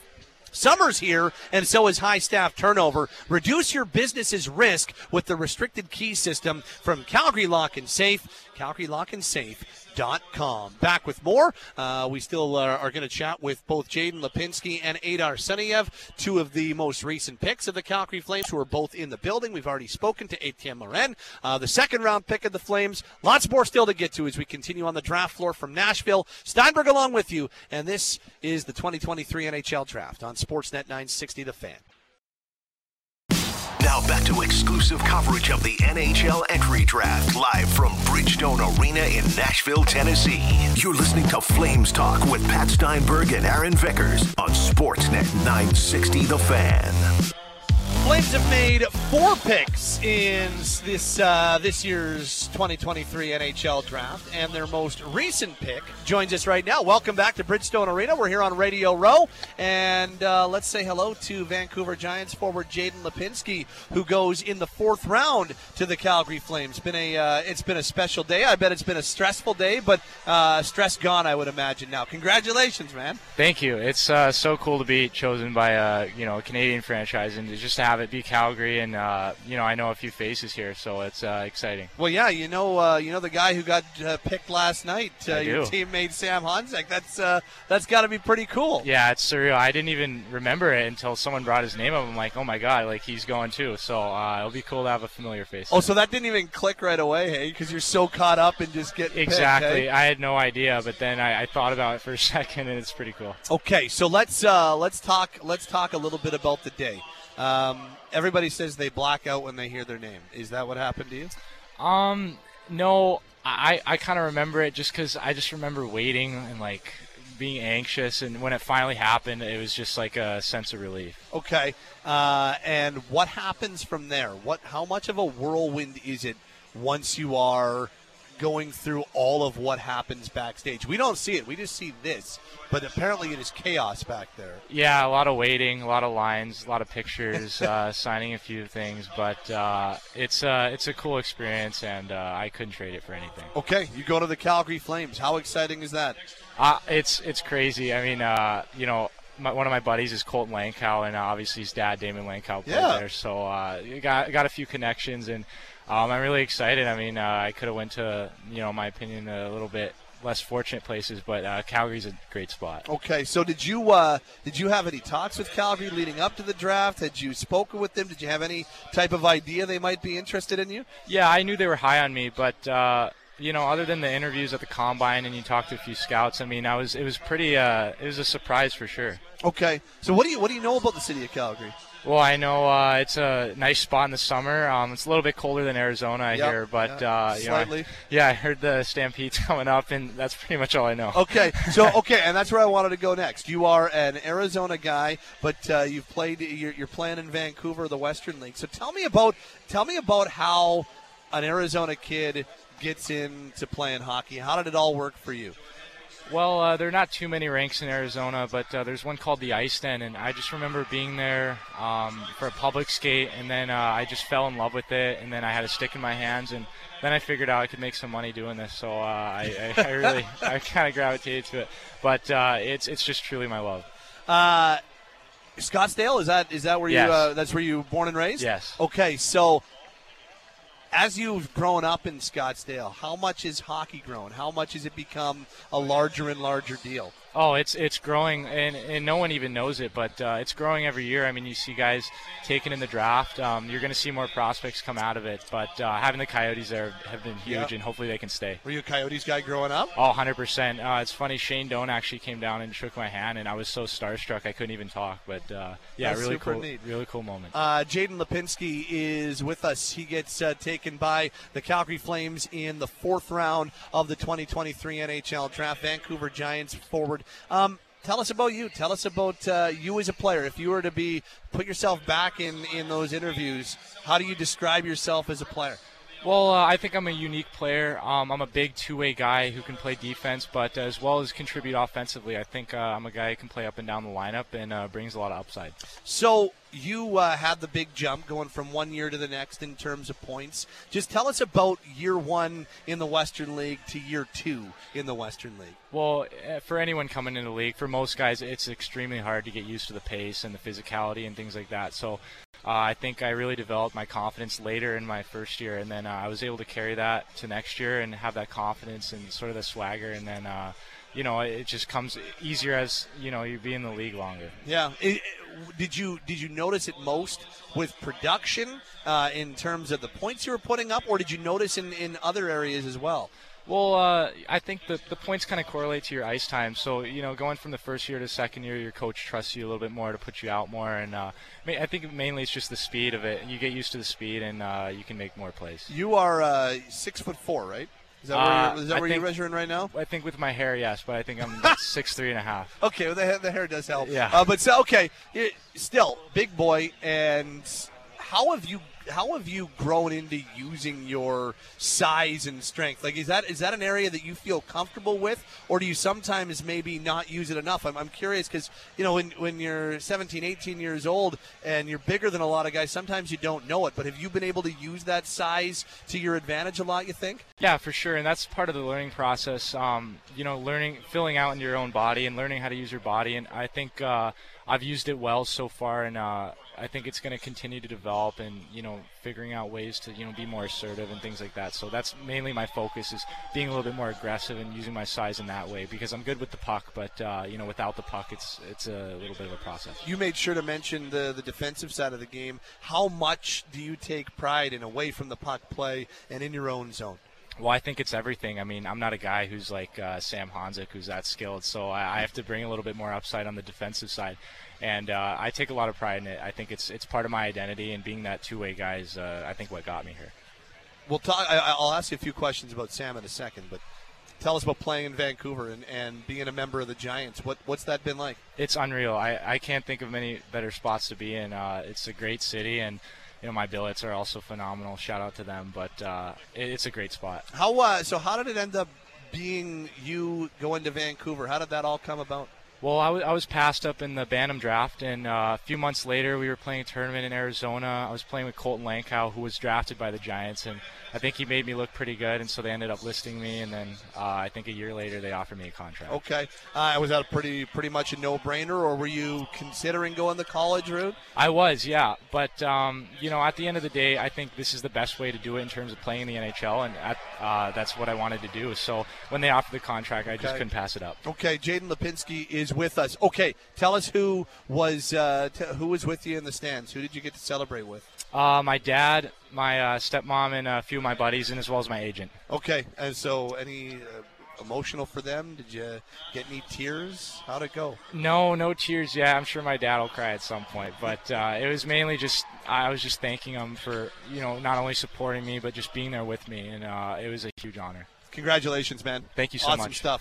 Jaden Lipinski is the fourth-round selection of the Calgary Flames. He goes one hundred twelfth overall to the Flames, and uh, the Flames are up on board. You get to now you get to watch uh, your new teammate get selected. Uh, he goes one hundred twelfth overall to the Flames, and uh, now uh, now I think you got to go follow him now. I think I think Kelso Kelso will continue Uh, ushering you around. Thank you, Jaden. Good stuff, man. Congratulations. Jaden Lipinski of the Vancouver Giants. Here we go. Dynamo Junior Yegor Yegorov.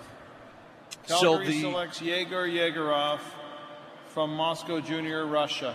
Yegor Yegorov is the one hundred and what was that? What number was that? That was for the Calgary Flames, one seventy-six. Yegor Yegorov is the latest draft pick for the Calgary Flames. Look, things come at you quick at the draft. We went right from Jaden Lipinski and picked it up just in time to get Yegor Yegorov as the newest member of the Calgary Flames. Sixth round pick, one hundred seventy-sixth overall. That is the newest member of the Calgary Flames, Mister Vickers. Uh, I'm not going to lie, we don't have a book on him. He didn't register in our draft guide, but he is a six foot three, one hundred eighty-three pound goaltender. So what this screams to me is the Calgary Flames saw a run on goaltenders. There was four or five in a row late in that fifth round, and the Calgary Flames just weren't willing to wait to see what was happening with that goalie. The, the team around Jordan Sigalette identified this player as a goalie. They've taken some late-round swings on goalies. We all know how Dustin Wolf is currently working out. The Calgary Flames saw some size and some potential in a six foot three, seventeen-year-old, one of the youngest players in this entire draft class. He doesn't even turn eighteen until August thirtieth, so clearly there's something in his game that the Calgary Flames and the goaltending team certainly like. Yeah, so their sixth-round pick is a goaltender. Oh, pardon me, he's an overager. Oh, maybe not. Maybe I'm mixing up two different files here. He is a goaltender. He's six three, one eighty-three. Yep. No, I think you got seventeen the right round. There is an, there is another Yegor Yegorov. Yeah, that is a defenseman coming out of Russia that would have been a double overager for this draft class. So two Yegor Yegorovs exist. Calgary got the goalie you got one, the, and you got the seventeen-year-old goaltender. Yes, hundred percent. Not not the uh, twenty-year-old double defenseman. Uh, let's do this. Let's. Uh, you know what? No, we'll continue. I'll I'll uh, I'll fire you off some of his numbers. So this past year, uh, playing with uh, Dynamo Moscow in uh, Moscow. So he was playing in the M H L, which is their top junior league. Uh, he went uh, nine fifteen save percentage, two point two nine goals against average was uh, his last season playing junior. With Moscow, uh, he played fifteen games for them this past year. Were his numbers? So, seventeen-year-old goaltender, um, and that is uh, that is the sixth-round pick for the Calgary Flames. And look, I will say, Jordan Sigalette and the Flames have hit pretty well on some of their goaltender picks. Even Arsenij Sergeyev, uh, Daniil Chechelev, both look like interesting prospects. So we all know about Dustin Wolf as a late-round pick, but they've done some pretty good work with some later-round goaltending picks of late. Absolutely, and this is one, again, typically we've seen some opportunities where the Calgary Flames will, will move to a goalie for the seventh-round pick. There have been a lot of goalies that have come off the board over the course of the last twenty-ish picks, so this was a situation where on their list they identified a goalie that was clearly their top target, and instead of chancing it, here's your opportunity to, to take him, build that pool up a little bit more. You have the potential of maybe even graduating Dustin Wolf to the N H L this season, so you need to continually feed that pipeline a little bit. Calgary Flames opt to do that with Yegorov, and there's certainly something in this seventeen-year-old six foot three netminder that they uh, like. M H L is their top junior league, yes. Correct? V H L yes. is like their A H L. It's like their A H L. Yeah, K H L, I always, I always like yeah. to uh, make that. Um, I, li- I always like to make sure I get that right. M H L is the top junior league in Russia. K H L is the top pro league. The V H L is their uh, top pro feeder league in Russia. So uh, a Russian goaltender selected by the Calgary Flames. Their first goaltender selected. So Flames have now made five picks, three forwards, a defenseman, and a goaltender. Correct. With one more pick still to go, uh, seventh round. Yegor Yegorov is the latest member of the Calgary Flames. I actually quite like when teams take swings like this in round six and round seven. Absolutely. Go with the goaltenders here. You do that because you identified a trait in a, in a player that makes you think that he can be an N H L. All you're looking for is one or two traits when you get down to the fifth, sixth, seven rounds that makes this person elite in one category, and then you try to round out the rest. And we've seen Jordan Sigalette again in the goaltending crew F- endlessly scout goaltenders. We know the legwork that they put into this, and I'd be very curious to get into a conversation with uh, Sigalette and his team to see what they identified in his game to, to make him the one hundred seventy-sixth pick in the twenty twenty-three draft. And it's funny, even talking to Todd Button, the director of amateur scouting, on Tuesday, or even talking to him going through the years, uh, when it's uh, when it's a goaltender, they leave that all in, in Sigalette's hands. Yep. They, they, you know what? You're the go- he's got his goaltending team. It's like, Siggy, you've got the goaltenders. We trust you. And this is when, you know, I, I think they kind of look in a lot of ways, they, they've got their area scouts, which become really important as you get into the later rounds, because um, they have like their, their overarching guys who see everybody, and they have their area guys who see people in Ontario or the Western yep. region or, you know, whatever. And that's what and the goaltenders are kind of looked at as an area team as well. And you just wonder how much Jordan Sigalette and his goaltending group was pushing to make sure that they get this guy, uh, and they end up getting him in the sixth round. I'll be really curious to talk to Todd Button about that and hear what he has to say. Absolutely. This is, again, they've earned the trust to say, hey, we need to take this guy now, the, the Calgary Flames goalie scouting staff and the, the goalie development team, the goalie contingent forming the Calgary Flames coaching staff. So, again, I'd be very curious to see what they see. And, again, he only there wasn't a lot of opportunity this season to necessarily see him. I think he only started fifteen games or so this season, nine fifteen save percentage, two point two nine goals against, a nine four oh record. So in the short sample size that did exist there, there's certainly uh, certainly the numbers reflect well on him. Also, important to note that in a span of about forty-eight hours, the Flames went from zero to two Yegors in the organization. Uh, oh, no. Yegor Sharangovich. Don't make me do it. And Yegor Yegorov. Don't do it. Don't, don't do it. Actually, really don't do it. Okay. But Yegor Sharangovich and uh, Yegor Yegorov uh, both added to the Flames organization in the span of forty-eight hours. It's actually uh, pretty cool when you think about it. Uh, and, and look, I, I again, does this mean that Yegor Yegorov is going to be what Dustin Wolf has turned into? Of course not. No. But this is when you take swings on goaltenders, raw goaltenders. As you mentioned, one of the youngest players in this draft, a seventeen-year-old. Uh, this is when you take this is when you take swings, right? He was born in August of two thousand five, a very, very young prospect, and you would imagine at six three, one eighty-three, a pretty raw goaltending prospect. But you imagine the, the little bit more bulk put onto that frame, and we could be talking about a really, really interesting goaltending prospect. That'll be the uh, third kind of Eastern European goaltender that they've added in recent years. Daniil Chechelev is overplaying in pro hockey. Arseniy Sergeyev's been playing in the N- U S H L first and yes. now playing in the N C double A. So they, uh, they've definitely gone to Russia recently for some of their goaltending, and, and have no idea how Sergeyev or, or Chechelev are going to translate, but at the very least they've turned into somewhat interesting goaltending prospects for the team. And I'll be very curious the development platform, because as you mentioned, those are two European goalies that came over to North America to, to continue their careers. I don't necessarily know if that's the scenario here or not. If it's not, you have an opportunity to let him percolate and grow and establish. Because, again, you mentioned he's going to be a, a raw, raw player, a goaltender at seventeen uh, that you're drafting in the sixth round. You don't necessarily project the Dustin Wolf trajectory where he could be in the N H L four seasons later. So you, you kind of just set him aside, let him percolate, let him grow before getting your hands on him. And again, mentioning the age, yes, he's seventeen, six foot three, one eighty-three. I wonder if there isn't more room in the in, you know, the height certainly is there. I wonder if there's another inch or two that can grow again. One of the youngest players in the draft, you add on weight. I wonder what the physical development element of, of this pick is as well, because the Calgary Flames would probably have certainly investigated. You know, the, it's funny what teams will do when they're trying to figure out uh, draft picks, and how tall is your dad? How tall is your mom? Any siblings? What did they do? When did they hit growth spurts? Things of that sort. There is no stone unturned by N H L teams when it comes to learning about prospects. And I'll be very curious to see, you know, is he even done his physical development? Never, man, never mind his actual maturity on ice. Yeah, uh, it's uh, now almost done, round number six. Uh, Boston is currently on the clock at pick one eighty-eight. Uh, the Flames have one more selection, and that is at two hundred eight overall. They have selected five players so far, most recently Yegor Yegorov, who is a Russian goaltender out of Moscow, played for the uh, their M H L Dynamo Moscow team uh, the last couple years, and uh, he is their sixth-round pick. Prior to that, Samuel Honzek, first round out of the Vancouver Giants. Etienne Morin, second round out of the Moncton Wildcats.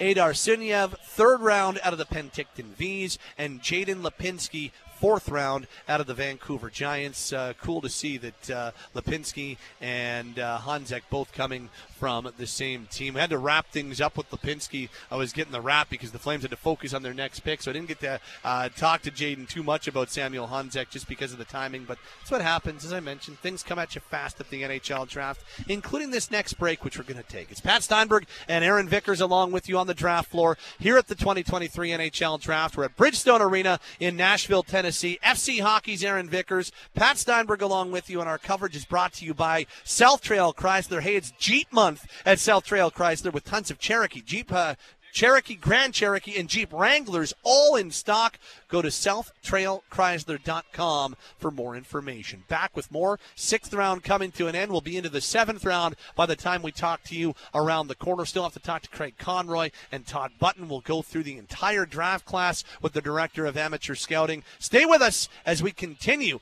Uh, we're moving towards round number seven of the twenty twenty-three N H L Draft. It's Steinberg and Vickers with you here on Sportsnet nine sixty The Fan. Now back to exclusive coverage of the N H L Entry Draft, live from Bridgestone Arena in Nashville, Tennessee. You're listening to Flames Talk with Pat Steinberg and Aaron Vickers on Sportsnet nine sixty The Fan. Vicks, we're well into the seventh round. Here we go. The final round of the twenty twenty-three N H L Draft is underway. The uh, Flames are... Uh, getting ready to make their last pick in just a little bit. They're uh, we're about fifteen, ten, ten, fifteen picks away from the Flames making their pick, but we have uh, flown by yeah. so far. This thing is absolutely cooking. We're only about well, three hours in. Feels like it's been about ten minutes, to be perfectly honest. Uh, with the whirlwind of stuff that's happened so far. Absolutely, it just absolutely flies at you. And look, it doesn't uh, it doesn't seem like. We'll, we'll get to the Flames draft picks in a second, and we'll get you ready for their uh, seventh-round pick, which is coming up. Uh, but it doesn't seem like the Flames are, and most teams, but it doesn't feel like big moves from the Calgary Flames are coming here. It doesn't feel like we're going to be seeing a, a blockbuster trade. They moved Tyler Toffoli on Tuesday, but as we're into the seventh round, all that first-round capital is gone. Um, you know, you don't, you're not rushing to make picks involving trades, rather involving picks from next year's draft. You're not rushing to do that now, and the Flames have been very adamant they do not want to rush things. And here we are, well into the seventh round, and the Flames have made the one deal so far. Patience has been the name of the game for Craig Conroy as it revolves around potential moving of pending unrestricted free agents. And I don't season. think that's a bad thing. I no, I think it's the right approach, particularly taking a calm, measured approach. And what can happen when you hit the draft floor on Wednesday and you're having conversations, if you are having conversations about potentially moving a key member of your team, uh, there's a lot of emotion involved on the draft floor, because if you're looking at a twenty twenty-three first round pick on Wednesday, you can see the player, you can see his face, you can see him wearing the jersey, you know roughly who you're going to get. So you can fall into a situation where it becomes an emotional decision just as much as it is a business one. So the Calgary Flames have kind of avoided falling into that trap. And again, be patient, wait, see what happens, because you cannot miss on moving any of your remaining restricted, unrestricted, pending unrestricted free agents. Sorry, Ryan Getzlaf just Ryan walked Getzlaf by and gave the gave, and said, gave, gave the pol- polite nod and the hello, and hey, he said, got me a little flustered. We got the even, same haircut now, so that's cool. I, Getsy's, uh, Getsy's uh, copying you. I just, uh, I that, mean, I'm I'm copying him. Let's no, be honest. No, I think that he's he's pulled off the Aaron Vickers. Um, that was he just said hi to us. Was, That's Ryan Getzlaf. Former Calgary him and Ryan Getzlaf. I, I go way back with him, back to two thousand three and even maybe a little bit prior before that. Oh, yeah, you go way back. You guys uh, Well, I mean, my first my first ever media gig in Calgary was covering the so is, uh, so Western mine. Hockey League and so the Calgary Hitmen. So I started when he was a first-round pick of the Anaheim Ducks that draft year. So. so so did I, but I'm not saying that I go way I'm back not, with Ryan Getzlaf. I'm not saying I'm I saying. texted him and said, hey, pop on by. I'm going to flex uh-huh. on Pat Steinberg uh-huh. here. I'm just saying there's some recognition between uh-huh. – that, him rolling through with the Anaheim Ducks and covering the Calgary Flames, and with N H L dot com always being in the visitors room. Not saying that I know him and you don't. It was just a nice little acknowledgement from the uh, forever a hitman, Ryan Getzlaf. Did acknowledge both of us. I know. It's insane. You go, but you go way back. Way back. twenty years, bud. twenty years. Getsy and Vicks. It's the name of a television show. We actually are going to have a podcast that comes out with that name. I can't wait for that. Just It's basically going to be me cutting audio clips to make it sound like we're having a conversation. Do it on our network is all I'm saying. All right, buddy. Um, exclusive rights. Sportsnet nine sixty The Fan. You can tell that we've just been rolling along, and there's been a lot of talking the last couple of days. Uh, you can tell that it's been one of those. Uh, it's been one of those days. Um, but these these they, they go on a long time. Um, so. Here we are. We're in round seven of the twenty twenty-three N H L draft. Uh, you got a couple of uh, you got a couple of idiots on your radio or on your Flames Talk podcast feed. This entire uh, this entire rounds two through seven will be available for you on Apple, Spotify, Google, Amazon, or wherever you get your podcasts on the Flames Talk podcast feed. And of course, your twenty twenty-three N H L draft is always live right here on Sportsnet nine sixty The Fan. We're just a few minutes away from the Flames making their final pick of this year's draft. They have a seventh round pick still to go. That seventh round pick is at two hundred eighth overall. So far, they've selected at uh, sixteen, forty-eight, eighty, one twelve, and one seventy-six. Uh, they will be at two hundred eight very, very shortly for their seventh round pick and final pick of this year's draft. This will be their sixth overall selection. The Flames did not have a fifth round pick in this year's draft. I believe that fifth round pick was uh, part of the Toffoli trade, the first Tyler Toffoli trade. Uh, that was the fifth round pick, I believe, that Uh, helped them take Tyler Pitlick's deal in Montreal, uh, which is why they did not have a fifth-round pick this year. Yes, the incoming trade and, of course, the outgoing trade on Tyler Toffoli involved Calgary's own number eighty pick. Sunyev from Penticton of the B C Hockey League was the return on that, so now things start to come together a little bit more. There's a little bit more vision on what that Calgary Flames trade with the New Jersey Devils actually looked like involving Tyler Toffoli. Uh, last few picks, the Ottawa Senators just went to B C H L Salmon Arm to select center iceman Owen Beckner. He goes at two hundred fourth overall. Um, prior to that, San Jose at two hundred and th- two hundred three. Uh, went to Belarus and Dynamo Moscow in Russia uh, to select Belarusian forward Yegor Remeshevsky. Um, Buffalo has just selected their two hundred fifth overall pick. We'll tell you about him in a second. Uh, two hundred six is San Jose. two hundred seven is Ottawa. And then it's two oh eight and the Calgary Flames and their final pick of the twenty twenty-three N H L draft. As San Jose makes their pick, Buffalo went to uh, Germany uh, and Eisbären Berlin, their junior squad, and went to uh, Norwin Pinocha. He is a German defenseman at six one, one seventy-eight pounds. That was Buffalo's two hundred fifth overall pick, the most recent selection made here on the draft floor. I want to double back a little bit to the sixth round and, and the pick of the Vancouver Canucks, Aiden Celebrini. I just want to reference him because he played in Brooks of the Amer- uh, Alberta Junior Hockey League, sorry, but also the brother of Max Celebrini, who is the quasi-consensus number one pick for the twenty twenty-four draft. Shane Eiserman uh, from National Team Development Program uh, at this stage will give him a run for his money. Aaron Uh, Karihayu of Finland, a Finnish defenseman, will also uh, be in that conversation, at least at this point as we stand three sixty-five-ish days out. But uh, congrats to Aiden Celebrini of the Brooks Bandits. Um, yeah, absolutely. And a couple of Brooks players have been selected so far in uh, in this year's draft. Um, just uh, sorry, I'm sending a uh, sending a couple of things back to the shop. Just needed to. Uh, Just need to uh, fix that before anything gets sent out. Uh, San Jose remains on the clock uh, as they get set to, to make a seventh-round selection. It'll be San Jose, Ottawa, and then Calgary. I believe we might have a trade being uh, figured out right now, which is what the uh, which is what the delay is. They're certainly running out the clock here. And we do have a trade. San Jose has traded the current pick, number two oh six, to the Washington Capitals in exchange for Washington's own seventh-round pick in twenty twenty-five. That means Washington is now on the clock. I do find it interesting, like even in the seventh round, we're talking about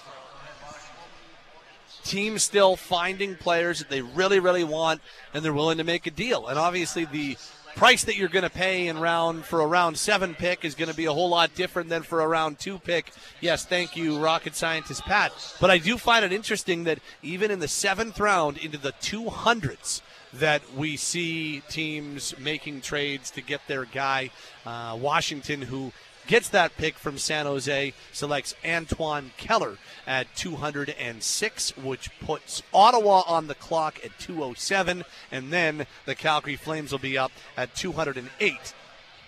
The Washington Capitals Go ahead, didn't sir. have a remaining pick in the draft, so obviously there's something in Antoine Keller that they, they identified and were willing to sacrifice a pick two years down the road to get a guy in their organization yeah. now.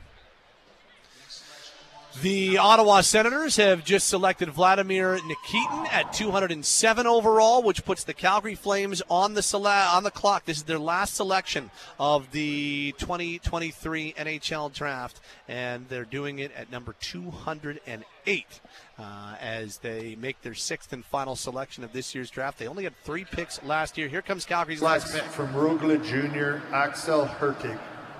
So they go to Sweden for their oh, final pick. I love this defenseman. Okay. Give he us- was absolutely outstanding for me at the U eighteen World Championships. He's a defense-first defenseman. He is massive. I don't have his vitals up just yet, but he's somewhere in the neighborhood of six foot four, two hundred pounds, an absolute six shutdown foot four, defenseman. two hundred two pounds. Listen, there's not a lot of flash and dash in his game. I do think that his offensive capabilities, or at least his transitional play and puck-moving capabilities, were a little bit underrated throughout the year, because what I saw at the U eighteens, there was that wrinkle where you go, huh, this guy isn't just a big hulking defenseman that can only look after blue line in. This is, to, for me, in every, I think in every mock draft I did for the Calgary Flames leading up to the twenty twenty-three N H L draft, I tried to go out of my way to include him on the roster. There were a couple players that I did that for. He is one of them. He was number one hundred thirty-two on the F C Hockey Board, one hundredth among European skaters uh, for Central Scouting. Just a physically imposing defenseman who can be an eraser-type player, but also, for me, has that wrinkle of he's not just that. There's going to be some transitional play that if he can further develop, again, there was some uh, – he showed spurts of it. And I think this is a really good pick for the Calgary Flames. This is one I'm really excited about. So the final pick of the twenty twenty-three N H L draft for the Calgary Flames is Axel Hertig. He is a six foot four, two hundred two pound defenseman, left shot, played last year and the last couple of years with Rogla in Sweden, and he goes two hundred eighth overall. He had two goals and eight points in thirty-four games last year. You called him a big defensive defenseman, and that's uh, that. That's the final player the Flames pick um, as they go to the seventh round to go uh, with Hertig out of Sweden. It's an interesting one. Now, you know, the one thing that I think a lot of people have picked up on, there's been some size the Flames have yes. looked at in this draft. Some size for sure. Absolutely. And so with that, he can erase players along the boards. He's gap control is great because he's got such a long wingspan, so and his stick is obviously going to be long at that size, so it's really tough for attacking forwards to, you know, generate any room off of him. His skating is average, and there's some room to improve on sort of the acceleration and explosiveness, but uh, it's it's not something that's a big red flag for us. Again, I'd like to see him get himself involved more in the transition, and we saw spurts of that at the U eighteens, which made me uh, made me pretty exciting that to go. He's not just a one-dimensional player. It's going to be very interesting to see his development because, again, he's still going to be raw. He's still young. He's still learning how to fully use those sort of uh, physical tools that he has. But I'm, I'm not going to lie. I'm a big fan. Once I, I was like, I didn't quite catch the name when it was announced. And then I'm like, oh, it's Axel. Oh, okay. I can I can one hundred percent get behind this pick. This is one I'm legitimately, like, this was a guy that I had targeted for the Calgary Flames, trying to steal him in every mock draft. So really? There we go. Yeah. Did, is it, and did you get him in most mock drafts? Honestly, no. So the way our uh, mock draft builder at F C Hockey is built is there's a lot of random elements to it. So sometimes you'd be there, sometimes you wouldn't be. Because, again, once you get past the third, fourth rounds, things get so individualistic in terms of team-by-team lists. But, again, he was a guy coming out of the U eighteens for Sweden that I really, really like. Sweden had a bunch of high-end defenders yep. in that in that tournament, yep. whether it's Sandin, Palika, Willander. But Hertig still, with all those high-end dynamic offensive players, Hertig was still able to grab my attention with some of the things he was able to do on the defensive side of the puck, which allowed some of the more offensive guys to do what they do as well. I mean, not to put the cart before the horse here, but if he hits his trajectory and, and can improve his skating a little bit, he would be the perfect complement for Jeremy Poirier in my mind. So here is the Flames draft haul, unless something else changes and they acquire something else in the final ten or fifteen picks here. But the draft haul, as it stands with their slated picks, looks like this. In the first round last night, the Flames selected Samuel Honzek of the Vancouver Giants at sixteenth overall. He is a forward, so he goes at sixteen.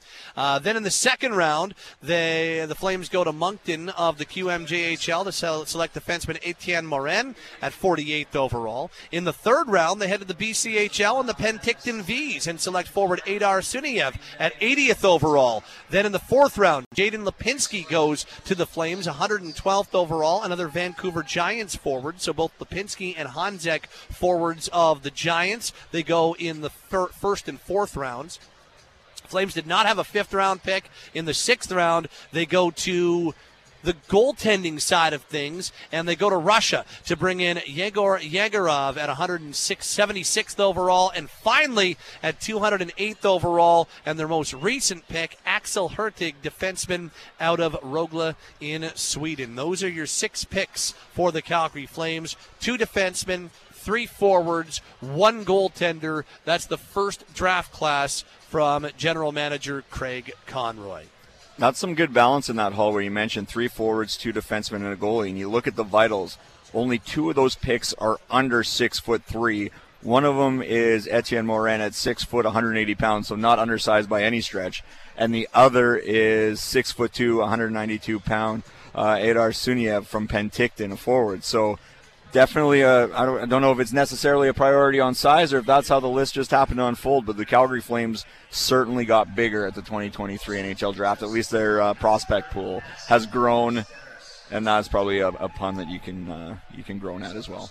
Yes, absolutely.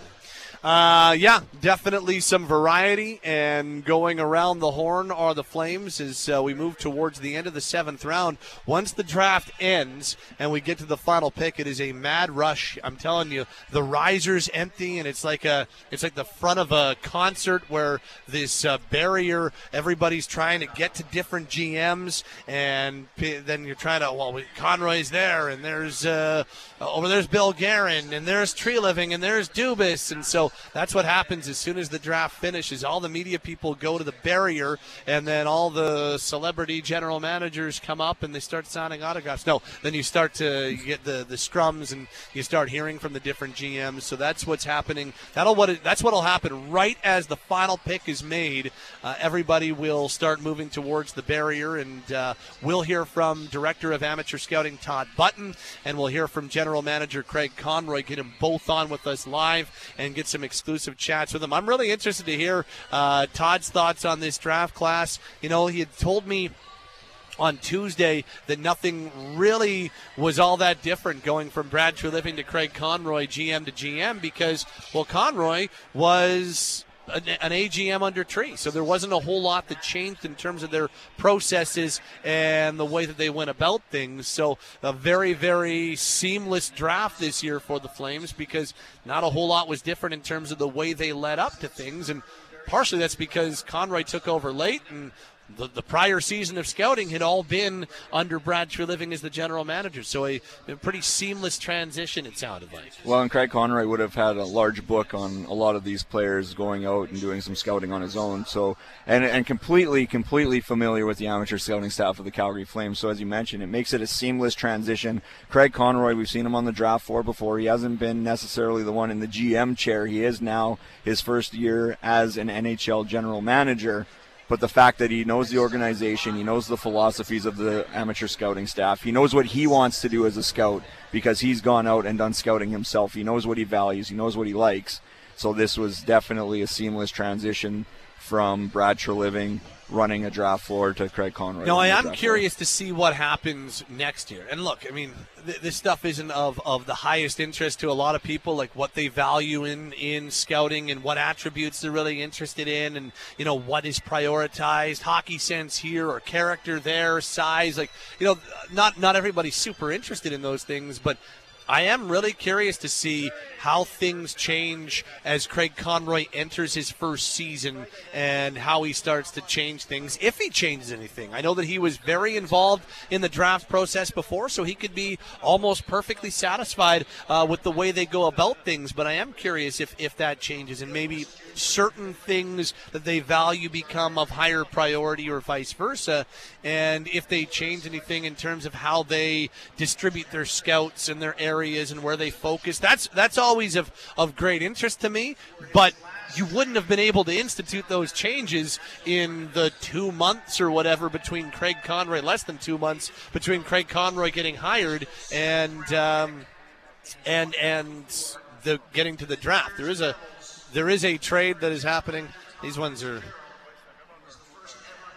These are the um, the, these these are the less exciting trades because they're um, they're just swapping seventh round picks. So uh, Nashville and New Jersey just made a pick of seventh round picks. You got me all sidetracked. You're like trade trade. No, I get excited by shiny things and loud noises. Seventh round pick. Less. I was. I was. You want to listen in to make sure that it's a not an important trade. That was a trade involving seventh-round picks. Don't know where that would register. Anyway, all I'm saying is I'm really curious to see whether or not some of the, the different focuses change with Craig Conroy taking over, because you wouldn't have been able to institute that stuff in the short period of time they had. Well, just like he's going to be able to put his stamp and his philosophy on the roster of the Calgary Flames, and again, we'll have to wait and see exactly how that unfolds over the course of the summer. He'll have the ability to do the exact same on all levels of the Calgary Flames organization. And that's going to include uh, the scouting process, what they rank and value above other attributes. Um, you know, we might even see a, a change in tendencies in terms of where players typically come out of at the N H L draft, uh, how they go about their development team and, and what they want to focus on and, and the programs they institute there.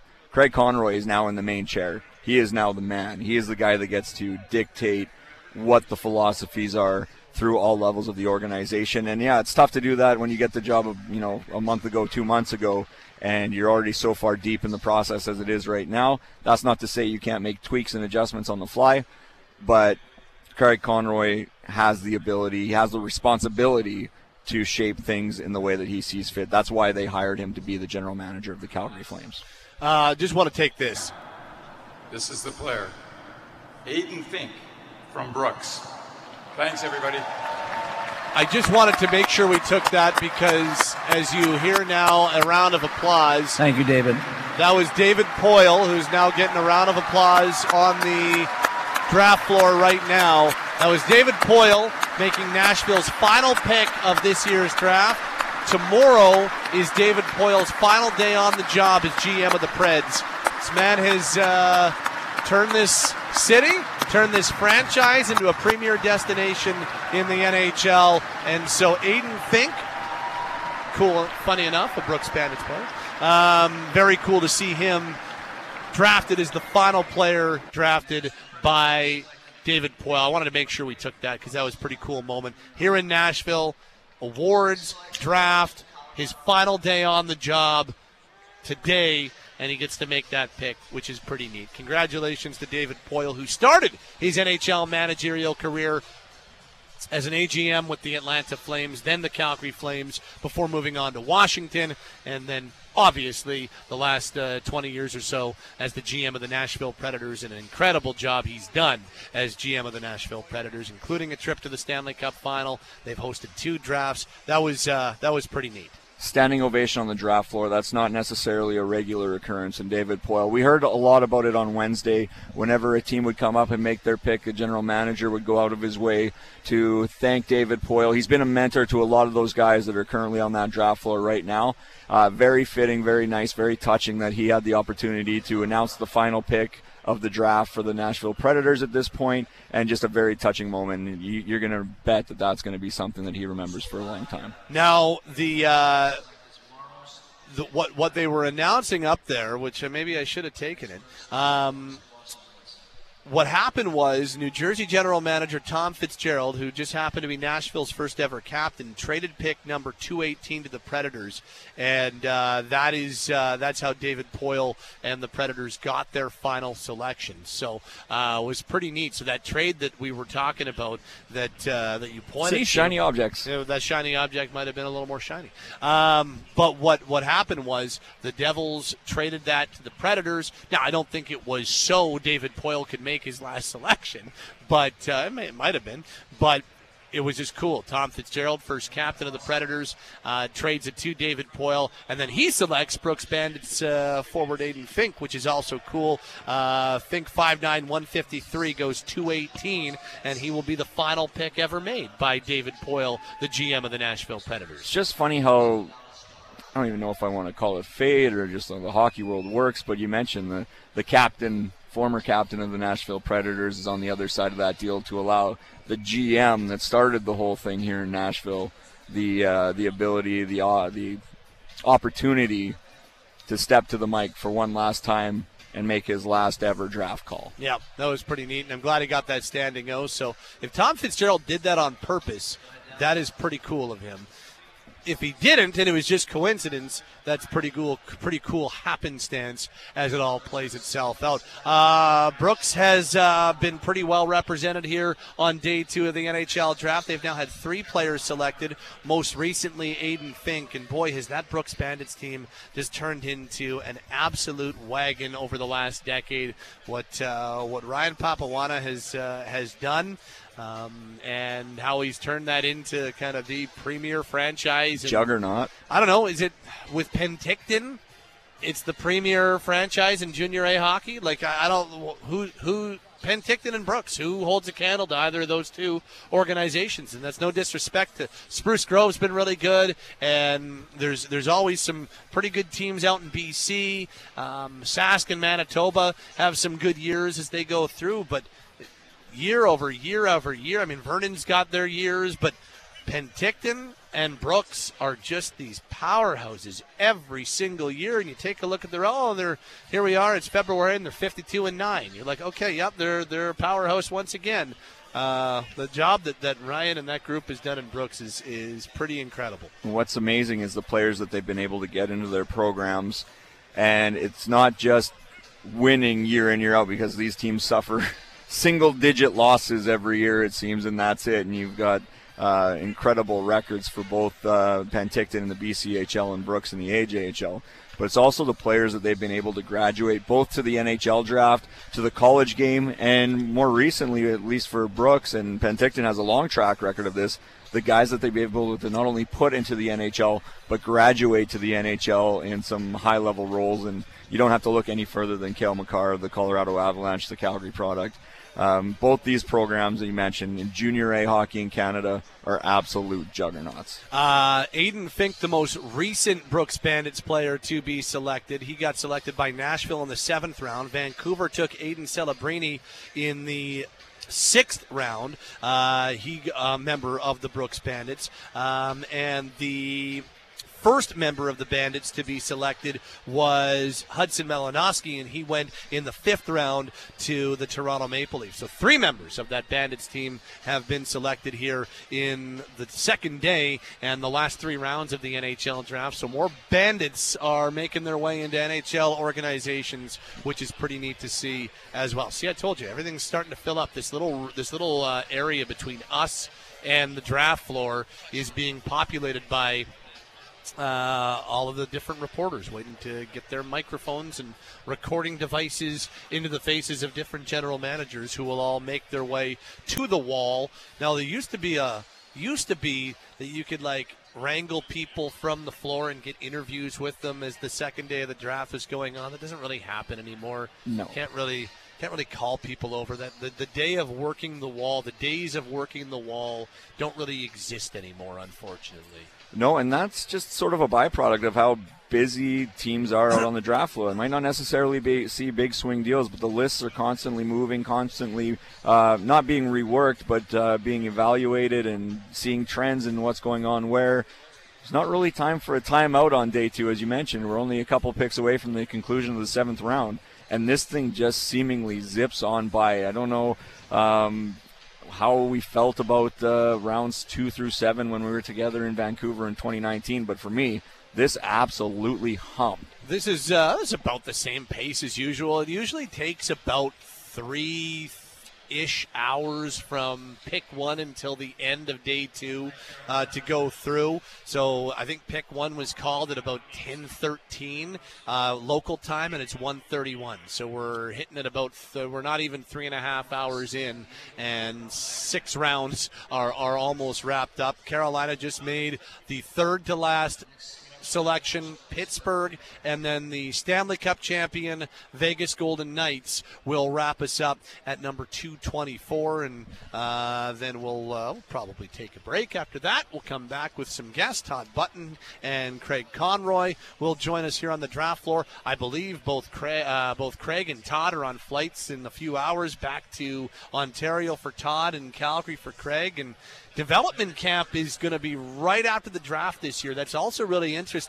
I believe Calgary Flames development camp on ice gets going on July fourth, which is Tuesday. So they will go right from the draft to Calgary, and then they will go right from being in Calgary. I think orientation might even be on Sunday, and they go right into fitness testing and then on the ice with the coaching staffs on Tuesday. So draft, free agency, development camp. It is still nonstop around this place. It just never stops, apparently. What I get a kick out of is if you pass a prospect coming to Nashville for the draft, or any city for the draft for that matter, you'll see them with their hockey bag, and you'll be like, what are you doing? And now it's like, oh, yeah, now the, there's a lot of teams that will fire it up even sooner than the Calgary Flames, where you get back to your new N H L city destination, you're flying direct from Nashville to get there, because you're going to be on the ice in two or three days and getting oriented with the organization, with the coaching staff, the development staff. You'll jump right into it. Yep. Once you get drafted. It's it's a, not just a whirlwind couple days when you hit the N H L draft and you celebrate and you get excited about what your future is going to be. You get to right to work. It's business right away for a lot of these organizations in terms of scheduling their dev camp. Waiting for the final pick of the twenty twenty-three N H L Draft, as the Pittsburgh Penguins just made the penultimate selection. They went to Finland for Kalle Kangas. He is a six foot four, two hundred five pound defenseman. And the Vegas Golden Knights will make the final pick of this year's draft. And uh, that'll then wrap us up. The Stanley Cup champion Vegas Golden Knights have uh, they made a first-round pick yesterday. They made a few picks today. And uh, they'll wrap us up on this Thursday. Uh, some programming notes for you. Flames Talk, we, we might be able to put together an hour for you tomorrow for Friday. We might not be able to. We'll see. Uh, but uh, then we are back with Matty Rose and myself Saturday from the Scotiabank Saddledome for Free Agency Day. July first, we'll have uh, as much coverage as we can possibly bring you. We're starting at ten a.m. on Saturday. We'll go from ten till one for sure, uh, and might have to go over one o'clock depending on how things go. We do have Jays baseball scheduled for you on Saturday as well. And then we're back to regular programming on Monday with Flames Talk uh, at four o'clock, so on and so forth. But uh, following this, the fine folks at Sportsnet Today will take over. Uh, Logan Gordon will have Sportsnet Today following our N H L draft coverage here in Nashville, as Vegas is taking their sweet time with the final pick of the draft. This should be a fine. They should be suspended from the N H L. It is the final pick of the seventh round. They should not be able to run it down all the way to zeros. I just do what's best for your organization. But Bill Daly probably is thinking the same thing. There might be a trade to... Uh, to Seeing some paper up there, yeah. Let's see if there is a trade to announce. Hold on. The Vegas Golden Knights have traded the final pick in the twenty twenty-three N H L Draft to the Columbus Blue Jackets. So this is pick number two twenty-four to Columbus for a seventh round pick in twenty twenty-four, which means Columbus will now have the final selection in the twenty twenty-three N H L Draft. So Columbus now on the clock to make the final selection. Uh, okay, so there's one player left the Columbus Blue Jackets really wanted to get their hands on. And with the final pick of the draft, the Blue Jackets make a trade with the Vegas Golden Knights. Hey, good on them. If there's a guy you really want, you make sure you go it. Here goes the final pick. Quebec Major Junior League, Drummondville, Tyler Biddle. And you know what? That's pretty cool. He's right there over to our right. The final pick waded through two hundred twenty-three picks yesterday and today, and finally got selected at two hundred twenty-fourth overall. Drummondville's Tyler Biddle, six one, two hundred four pound left winger out of the queue. Waited all that time, was still in the building. That was pretty neat. You heard the big uh, round of applause. And look, there's going to be a few families who leave yeah. who came down here and, and didn't hear their name called. But for the Biddle family, that's pretty neat. Yeah, you would have liked to go a little earlier, but you get selected in the seventh round of the N H L draft. That's still pretty darn cool. That was pretty neat that he was still in the building. And how long do you think those three minutes of his life were waiting for the Vegas Golden Knights to make a move? They end up trading the pick to the Columbus Blue Jackets before hearing your name call. It's literally your last shot this year to get drafted. You hear your name call, you hear the cheers from the stands, and you know what? This isn't. This is a great pick in my perspective. We had him ranked number sixty-nine at F C Hockey, seventy-six among North American skaters, N H L Central Scouting. So again, you can't help but feel good for the family. You saw, you heard the relief, you heard the excitement, and now he's a member of the Columbus Blue Jackets as the final pick in the twenty twenty-three N H L draft. Yep, that is pretty neat, and uh, I'm glad that his family got to be here for it. Okay. That'll wrap it up. two hundred twenty-four picks in the books here from Nashville. That was a whirlwind day. It went by quickly, and uh, the Flames have made their six selections, three forwards, two defensemen, and a goaltender. The Flames make the one trade on draft week, or throughout draft week, with the deal they made with the New Jersey Devils, sending Tyler Toffoli there for Yegor Sharangovich and a third-round pick. By the way, that third-round pick that they got back turned into Adar Sunyev, uh, Sunyev rather, of the Penticton V's when they selected him at eightieth overall. Our draft coverage continues, and our draft coverage has been brought to you by South Trail Chrysler, where it's Jeep Month at South Trail Chrysler with tons of Cherokee, Grand Cherokee, and Jeep Wranglers in stock. Visit south trail chrysler dot com, and it's been brought to you by Calgary Lock and Safe. Summer's here, and so is high staff turnover. Reduce your business's risk with the restricted key system from Calgary Lock and Safe, calgary lock and safe dot com. We'll take a break, come back, continue wrapping up. We'll hear from Craig Conroy. We'll hear from Todd Button all around the corner. That's as we continue from the draft floor at Bridgestone Arena in Nashville. This is the twenty twenty-three N H L Draft on Sportsnet nine sixty The Fan. Now back to exclusive coverage of the N H L Entry Draft live from Bridgestone Arena in Nashville, Tennessee. You're listening to Flames Talk with Pat Steinberg and Aaron Vickers on Sportsnet nine sixty The Fan. Okay, two hundred twenty-four picks are now officially in the books. Six of them made by the Calgary Flames. As we welcome you back to Bridgestone Arena in Nashville, the draft is all wrapped up. The Flames select three forwards, two defensemen, and a goaltender, and that is their class of twenty twenty-three for the N H L draft in Nashville, all wrapped up. The man who oversaw the draft table from a scouting perspective, the director of amateur scouting, Todd Button, with me here on the draft floor right now. Another one in the books. Todd, uh, it was uh, this time you had you had double the picks as last year, a little busier than twenty twenty-two, and another one all done. How's it feel? Feels good. We got a starting lineup for a couple of years down the road. I guess, yeah, I guess you do. Three, two, and one. Didn't even think about that.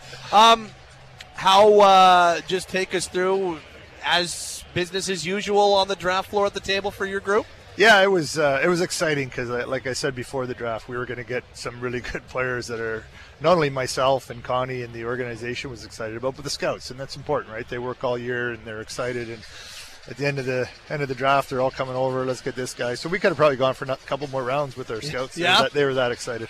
Uh, and I know that uh, I know that Craig was uh, thinking about moving up, moving down. You talked about that a little bit after the first round, uh, but. You, You end up still getting six uh, six new prospects into the organization. And I know that every year you're happy about your group, you're happy about the guys you picked, but how do you feel about the class of twenty twenty-three? I feel really good about it. Um, I think we were prepared to do a lot of different things, and uh, there was a lot of move, movement while we were sitting there waiting at sixteen. Not movement, but calls, and you had to be as the kids say, super aware. Yeah. And uh, we were prepared, and uh, um, you know, we, we had to be patient a little bit. We didn't want to force anything. You know, the the it's easy to move up if you give up a lot, and we weren't really prepared to do that. So we were patient. We got a guy we really, really liked, obviously, in Samuel Honzek. And then uh, went back last night, and we didn't have much to do. Like, our list was still in place. Um, we just the only thing we really talked about was uh, goalies. And then uh, the one thing with goalies is once the first one goes, they all go. Yep. And uh, like I think four went before our pick at forty-eight. So that's the way it was. And then we just again we just went off our list. So it it uh, you know from uh, uh, Morin to Sunyev to Lipinski, and then we didn't have a fifth. And then. Um, Jordy got involved with the Russian goalie Yegorov, yep. And then uh, our last pick, uh, uh, big, big uh, defenseman from Sweden.